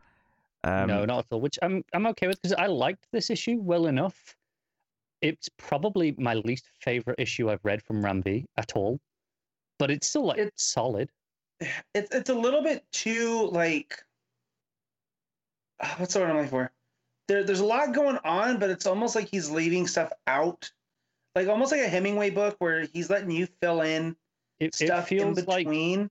this is obviously it's a two issue series. It feels like maybe he needed Right. three issues for this story. He, well, Yeah. because there's yeah, there's there's a lot at play here, but like so he's looking for humans because he feels like humans Swamp Thing. humans kind of make life worth it almost And- and, this kind yeah, of thing. For the context of that, this is like a post-apocalyptic. You know, some the, the end of the Sure. world essentially happened. Uh, And the green, the green's reclaimed a lot of stuff, but he's created these beings because you get the feeling he was kind of lonely, right? Yeah, and they, they call him. Uh, what do they call him? The Uh, Green King. Green, The gr- green. No, that's No, not, he's no. the, the green father Green Grandfather, Father, sorry, yeah. yes. Or um, Father Green, whatever and- the two. There's like, and I get the impression that the one who's a bit shittier, like the sort of more Loki sounding one, Indigo. that he's kind of the like one of the first attempts, and he got better at Yeah. it as he as he, as he went. Um, Yeah, that's what I was looking for. All the names feel like they come from like plant stuff. So you have like indigo. Indigo's not just color; it's a plant. You Yeah, have heather, which is another thing. Um, What's- I was trying to a find some of the other names. I'm looking, and all that comes up is that it's a is a uh, bass drum pedal. Uh, so I'm not I'm not sure if that's just something from another language too. That's just it, not it coming very out. well could be. Yeah. Yeah, but they're, they're going through so, the like- ruin. They're going through the ruins of a city. Uh, it sort of gives us kind of some of this. You know, one of the, the daughters, for lack of a better term, is very poison ivy esque.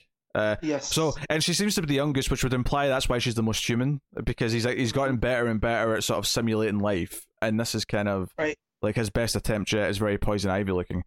Um, Mhm. But of course, the story has them encounter uh, a human being. Yeah, one one of their one of their family, for lack of a better term, is is shot or stabbed uh, on watch during the night, and it leads them to a human. And they want to, you know, most of the family want to basically kill the guy and Swamp Thing's like, no, no, no, no, no, no. Uh, he's scared. You know, he's, Do, do you know what this was giving me vibes of? yeah. Uh, the the recent uh, Planet of the Apes trilogy. Okay, Yeah. sure, yeah. yeah, especially the last one, right? I can see When that. They have their own band. Yeah, second one as well. Um, but two, two and Yeah. three, but mostly three. Yeah. But Uh, and basically, Swamp Thing, because like, okay, we're we're not speaking a language he understands, or not even language, but we're speaking in a way that he just couldn't understand. So he starts speaking to the human and learns that there's a camp, and learns that there's a whole civilization, and, and that he left the group of people. He left, they left their children and wives behind to try and find something. And it's in they, they left from Star Fortress. Yes, uh, and we, we could and we get glimpses of this at the end of the issue, which is like it's very militant. There's like you know like a an army who are controlling the base. Uh, it mentions. I mean, is that Obsidian in like a test tube? in the that middle? is Obsidian. Yeah, Yeah, like, Uh, and, and that's "Oh, the, the name of the uh, the story for the issue, I believe, Obsidian was uh, Obsidian Sun. Yeah. Yeah, so yeah. it's like okay, it's making sense. so they're Which- using but I'm also wondering to- now. Go ahead. I was gonna say I think they're using Obsidian to like like counteract the climate or the sun or something like. I, I'm assuming this Yeah. is how they're keeping out the green because uh, the guy mentioned Yeah. there are there are no plants, no trees, no green there whatsoever, which is why it's a, it's a blind spot essentially that they're hiding them, out in. Right. yeah, And that's what I was gonna say. I wonder if that's because traditionally Alan Scott Green Lantern his his weakness is wood, right? Mhm. And so I'm wondering if that has if that's why Obsidian was chosen Well- here. If there's something with I, I was thinking more just uh, the darkness keeps out the, the light, which the green. the light needs. that that could be too. But there seems to be this villain who's controlling this base here at the end, um, and refers to him as an old friend to Swamp Thing, right? Because he's sort of talking to him in a sort of villainy monologue way.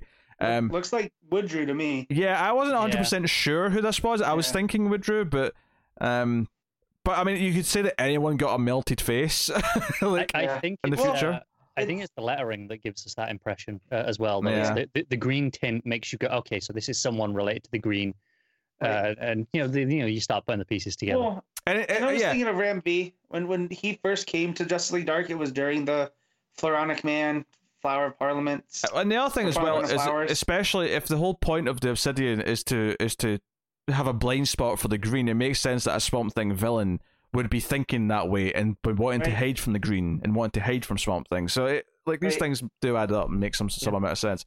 Um, so I, no, I would agree that it's good, but it's also not like it's not blowing me away like Ram V's issues of Yeah. Catwoman have so far. Like it's it's a solid issue, but it's not like Yeah. the peak of what I'm expecting of the Swamp Thing.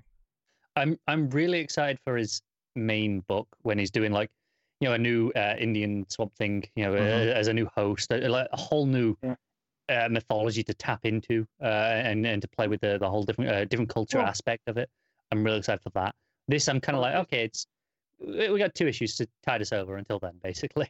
Yeah. Yeah, and and you look at that that opening, uh, like the the two page spread that kind of gives the history of the story, and he, it looks like that new Swamp Thing from from their story coming forward.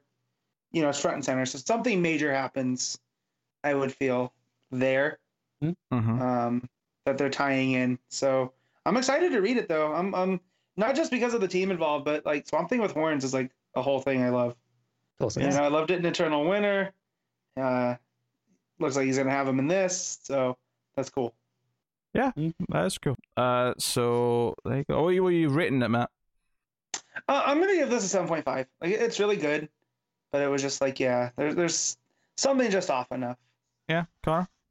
Uh, it's a straight seven from me in that it's it's solid. It's pretty good. Uh, just missing a little bit of a spark, maybe. M- m- Just needs a bit more space. Yeah, it's basically uh, that was straight seven, and I, I actually I, I think I was going to use this phrase "missing the spark" uh as well to, to sort of describe just how I feel about it, which is it's just good, but for some reason I'm just not in love with it. Uh, so uh, there you go. Uh, that, that was the the last uh, book. So uh, that'll take us out the part of the show where we pick our favorites of the week, favorite panel slash moment, uh, favorite cover, favorite uh, art, and of course top five, which should be an interesting list this week. So Yeah. uh, I guess we'll start with Matt and his panel slash moment. Yeah, so I wanted to pick something from metal, and then you know I got to Generation Shattered, and I was like, oh, there's some stuff here, and then the next Batman, but it's gonna be from Wonder Woman, um, and it's it's when she tries to steal from the the sumo wrestler, Mm-hmm. and you get that that page that's just the chaos where she yells Alala, which might be like her victory thing, or not a victory, but like a war cry out in her her native language because you got the boat um, guy in the back looking totally distressed, and then you get uh, Kaipora going oh Yara, so it's just it's a really good moment. All right, Connor. Uh, I'm going to go with from the uh, from the Batman uh, Future State issue, uh, from the Outsider's story, uh, the Hmm. two page spread, the hallway fight. Oh, so good. Yeah, I think I'm going to go with next Batman as well, but I'm going with the first story. I think I have to go Mhm. with basically just the opening. I mean, it's just that opening few pages because I was just sucked in immediately and I was just kind of in Yeah. love with what I was looking at. Uh, it was kind of the moment where I'm like, oh, I think I'm going to like this uh, sort of the week. So uh, I'll go with that. Uh, best cover of the week, Connor. I'm just looking at them. It took me an extra second, sorry, because I didn't have the, the thing on the Oh, computer shoot. anymore. Uh, I think I'm going to go. I'm going to just play it safe and be a standard, boring, stereotypical answer and do the Wonder Woman variant, the, the Jenny Frison one. Of course you did. I, I didn't have time to look through them all properly. Uh huh. Yeah. Uh-huh. I do quite like the uh the, the Coipel cover on the Batman issue though. Sure, sure. Uh, yeah. Oh, that's right. The Wonder Woman eighty four covers were this month. I just... Yeah. I'm looking. I'm like, oh yeah, the Wonder Woman eighty four covers Finally, finally existed. Some of those are quite nice. that to is be a fair. good cover. Oh, some of them are. Yeah, yeah. yeah. Uh, the one, uh, the one that was on Future State. Oh no, that's not that good. The face is a bit weird. on on which future state. I was gonna say Flash, but then I clicked on it, and the face is a bit weird. I've seen it full size. Uh, no, never mind. Um, as far as my cover goes, um, I'm, I'm, yeah. There's a lot to choose from. Uh, I think ultimately, yeah, some of those Batman ones are nice. Metal's got a lot of good covers, uh, and I think, but I think honestly, I may just go with the regular Metal cover, uh, the the main one with the two Wonder Woman It's a good one. just because like I think the moment and the idea of what it represents in the issue, which I don't, all, I mean, I don't often take that into account with the cover, but I think in this Right. case it actually works really well, uh, and feels important and relevant.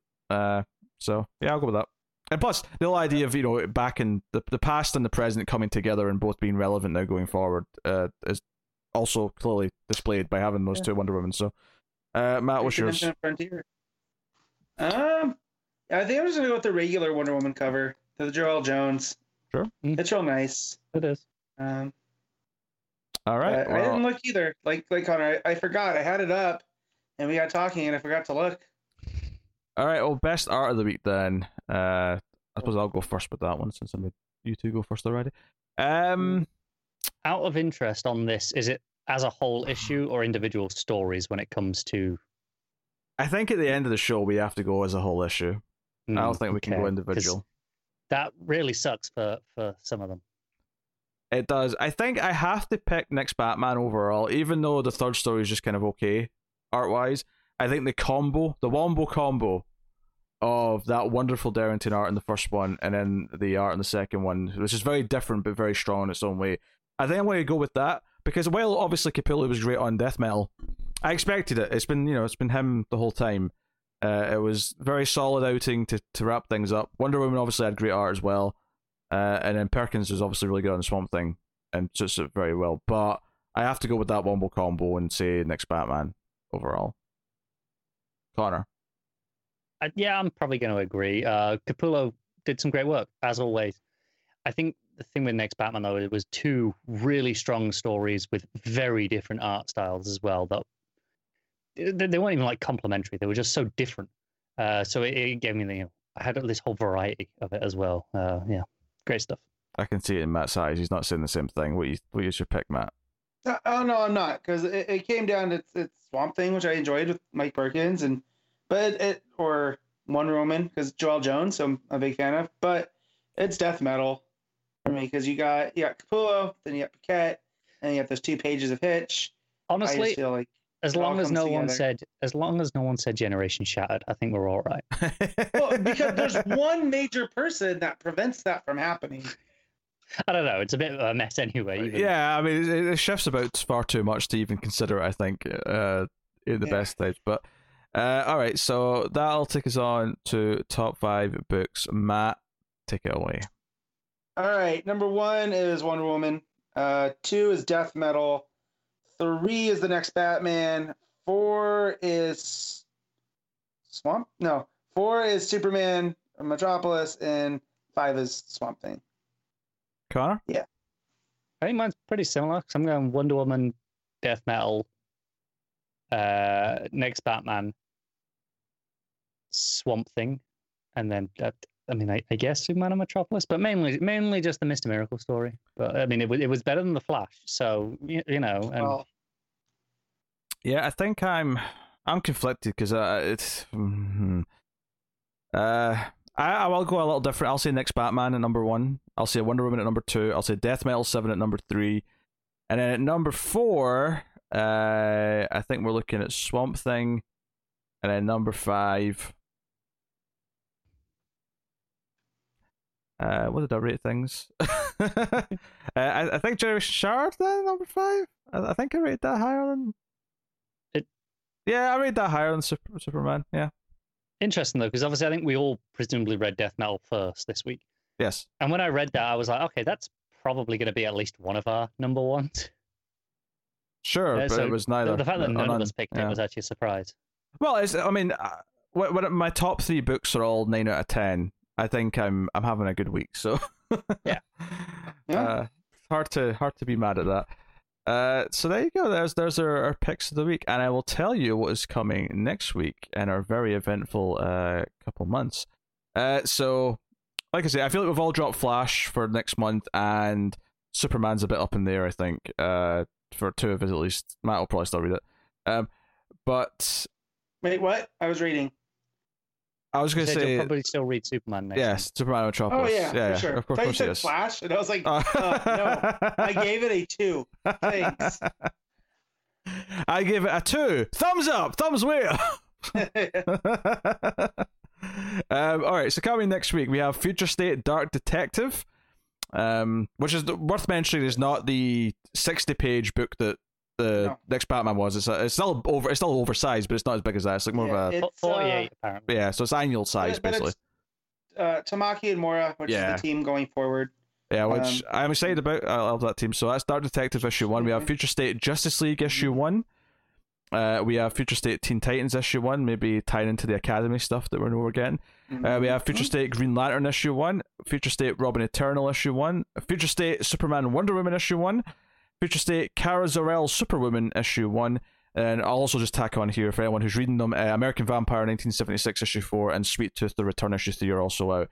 Uh, so there's nothing else. It's just uh, what's that? One, two, three, four, five, six. Just seven Future State issues. That's what we got. Um, so and I believe the biggest, yeah, the biggest two are just annual sized, and then the rest are uh, uh three. Yeah. Three of them are three are annual sized. Yeah. Uh, so which, I, which I'm happy to see. yeah, that's that's that's still a much reduced page count from this week. Uh, yeah, if you, if you count the, the annual size as just a double issue, it, it essentially works out there's about 10 issues worth of content. Which is less than this week by a reasonable number. I mean, yeah, I mean, Generations Shattered alone was like four issues worth. yeah. so, uh, so yeah, we'll see how those. And these are a bit more like I, I don't know what to expect from a lot of these ones, to be honest. Uh, I think Dark Detective because it's Tamaki, like I've got a vested interest in. I like obviously a lot of the characters that are playing these other ones, Mhm. but I'll we'll see. Some of them will probably be good, some will probably be bad. Hopefully, more than Yeah, Justice League. I'm pretty looking forward to because I think that's Williamson, and then it's got a Justice League Dark backup with Ram V. So Yeah. sure, sure. that's Uh, probably safe. Green Green Lantern has uh, a guy and Jessica Cruz backup. That's So- true. That's oh, true. this is the one that's he's the guy who's Yeah. going to be writing I Taking think, over. the Green Lantern books in Geoffrey. Thorne. and he's Yep. the guy who publicly hates Hal Jordan on Twitter. Oh, that's pretty funny. Uh, the tasking of Sector One Two Three is uh one of the stories in that. Um, Yeah. is that a typo? I, I could have sworn it was it was actually the taking of Sector One Two Three when we first saw that title. Uh, that's probably what Oh, it is. that- Oh, Matt, you make it just went. You're the eleventh hour. Matt's mic's going again. Uh, yeah. So, I, okay. I just just for funds, right? I want Mhm. everyone to. So, Matt, if you were to pick one out of those seven, right? Yep. Which one do you think is going to be the Flash next week where we all hate it? Right, and we're going to. I mean, I think we're all reading all seven of these, right? I don't think any of us are like, oh, there's none of these. There's one of these that we don't Um, really want to read. But if you were just to guess and say there's one that's going to disappoint I- all of us, I maybe because going into it really, really heavy, maybe Teen Titans, just because Okay. we have a lot of, you know, we all like those characters a lot, and I'm seeing who's doing it. Yeah. yeah. And Teen Titans, I mean, hasn't had the best track record since we started this podcast, so I mean that's not a Um, bad idea. Carl, which one do you think is going to disappoint all of us? When you say disappointed, do you mean just lower than expectations, or the that we'll actually think is not very No, good? No, we'll all think is shit, and we'll definitely not read the next one. uh, Robin Eternal. Yeah, that that was Ru- a strong one too, Ru- just because it's yeah, Tim and Steph, and that's on a very uneven footing. So I, Uh, well, that's okay. already where I'm like, do I even want to read that? Looking at it, I don't know. Uh, I'm going to. yeah, I'm definitely reading sure. that. Uh, Uh, There's there's not one on here where I'm like I'm getting bad vibes from, which might be a problem. I, I think Superman, uh, Wonder Woman will be the surprise hit of the week. I I'm hoping. I just want more. are you just saying that because Yara Yara's in it? Is that, is that the only reason why you're saying No, that? I'm saying that because it's Dan Watters, who I actually tend to think Oh, is okay. a very underrated writer. What What else has he done? Uh, he did. I recently he did the Lucifer stuff in the uh, the Dream Okay. Dreaming World stuff. Okay, Okay. okay. Cool. I Uh.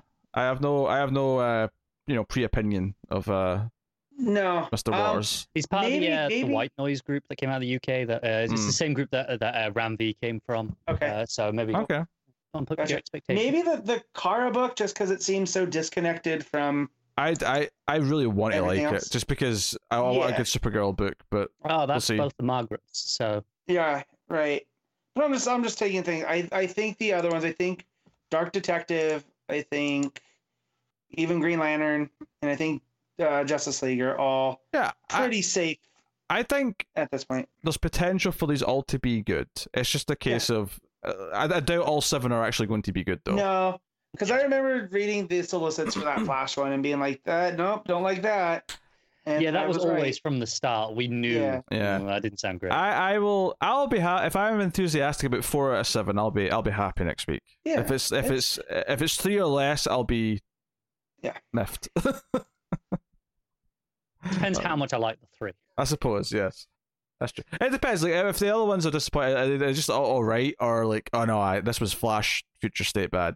Yeah, there's a Yeah. difference, isn't there? Because there is a difference, yeah. All right, so that's what's coming uh, next week. I'll take this time to thank our Patreon producers for all the month. So thank you to Tyler Hess, Cindy Palacios, David Short, Bordenau, Al Treisman, Christopher Moy, Brett Williams, and David Brown. Uh, they are $20 or more on patreon.com slash mailfuzztv at the time of recording. Uh, and you can, of course, support us for as little as $1 per month over at Patreon and help keep all the content coming. At the $5 tier, you get early access to the podcast by a day. Um, and for the record, uh, previously in the multiverse is returning in the near future. Uh, obviously, there was a lot of delays to it, and Connor obviously not been able to record for a month, just delayed it further. Uh, but it is coming back. Uh, is is becoming a priority, and Yep. uh, particularly that I have new glasses uh, coming next week. Because I'll be honest, a big reason why I've not been reading a lot of comic books outside of the ones we do for the show is because physically reading recently has not been that pleasant for me. Um, so new glasses coming. For the, for, for the record, though, my eyes are actually completely healthy. Otherwise, than needing new glasses, so there's no bad news. It's just it took a long time to get an appointment because uh, pandemic and whatnot. Right. Uh, God damn it. I Oh. did not realize my dog's in here because she's so quiet until she hears a sound. until she strikes. Ninja Dog. Dog strikes. All right. Uh, so previously coming back. Uh, get us on Twitter at DC Comics Podcast. Go do that for updates and shenanigans. Um, otherwise, check out other content. You know, uh, me, Matt, and Tim reviewed Wonder Woman. If you like that, we do have other movie shows on Mailfuzz TV. You can go check out on the Mailfuzz TV YouTube channel, which is at the time of recording like five subscribers away from ten thousand. So go check out that. Uh, also worth mentioning the second YouTube channel, which is the Comics from the Multiverse YouTube channel which is where all the reviews get cut up and go up as playlists, and you get the individual reviews for each of the show, uh, for each issue of each comic. Um, and one of our patrons, David, is actually cutting up the old episodes of Comics from the Multiverse and pu- and putting them up all the way back from the start. So eventually there'll be like a full playlist of every issue of Batman from the start of Rebirth, uh, where you can just l- listen or watch those reviews. So uh, go over and have a look and subscribe if you if you're interested in getting those. Uh, previously goes up there. That's where the video version of previously will be going uh, when it goes to go up. It'll be individually on that channel. Uh, so yeah, I think that's just about everything. So thank you very much for joining us for episode two three five of the show, um, where the unholy trinity that is myself, Matt, and the most unholy of us all, Connor. I, will- wear that with a badge of pride. Is he Uh, the only one that went to a religious school too? I, I did. I did. go to yeah. Catholic school. Oh, that's Yeah. pretty funny, actually. The irony of what I just said. Yeah. Um, but yes, so yes, the the the trinity of the podcast is once again together. Uh, we'll be back next week. Uh, look out for the annual episode sometime soon as well. So thank you very much for joining us. Keep reading DC Comics, and remember to never get lost in the Speed Force. We're back.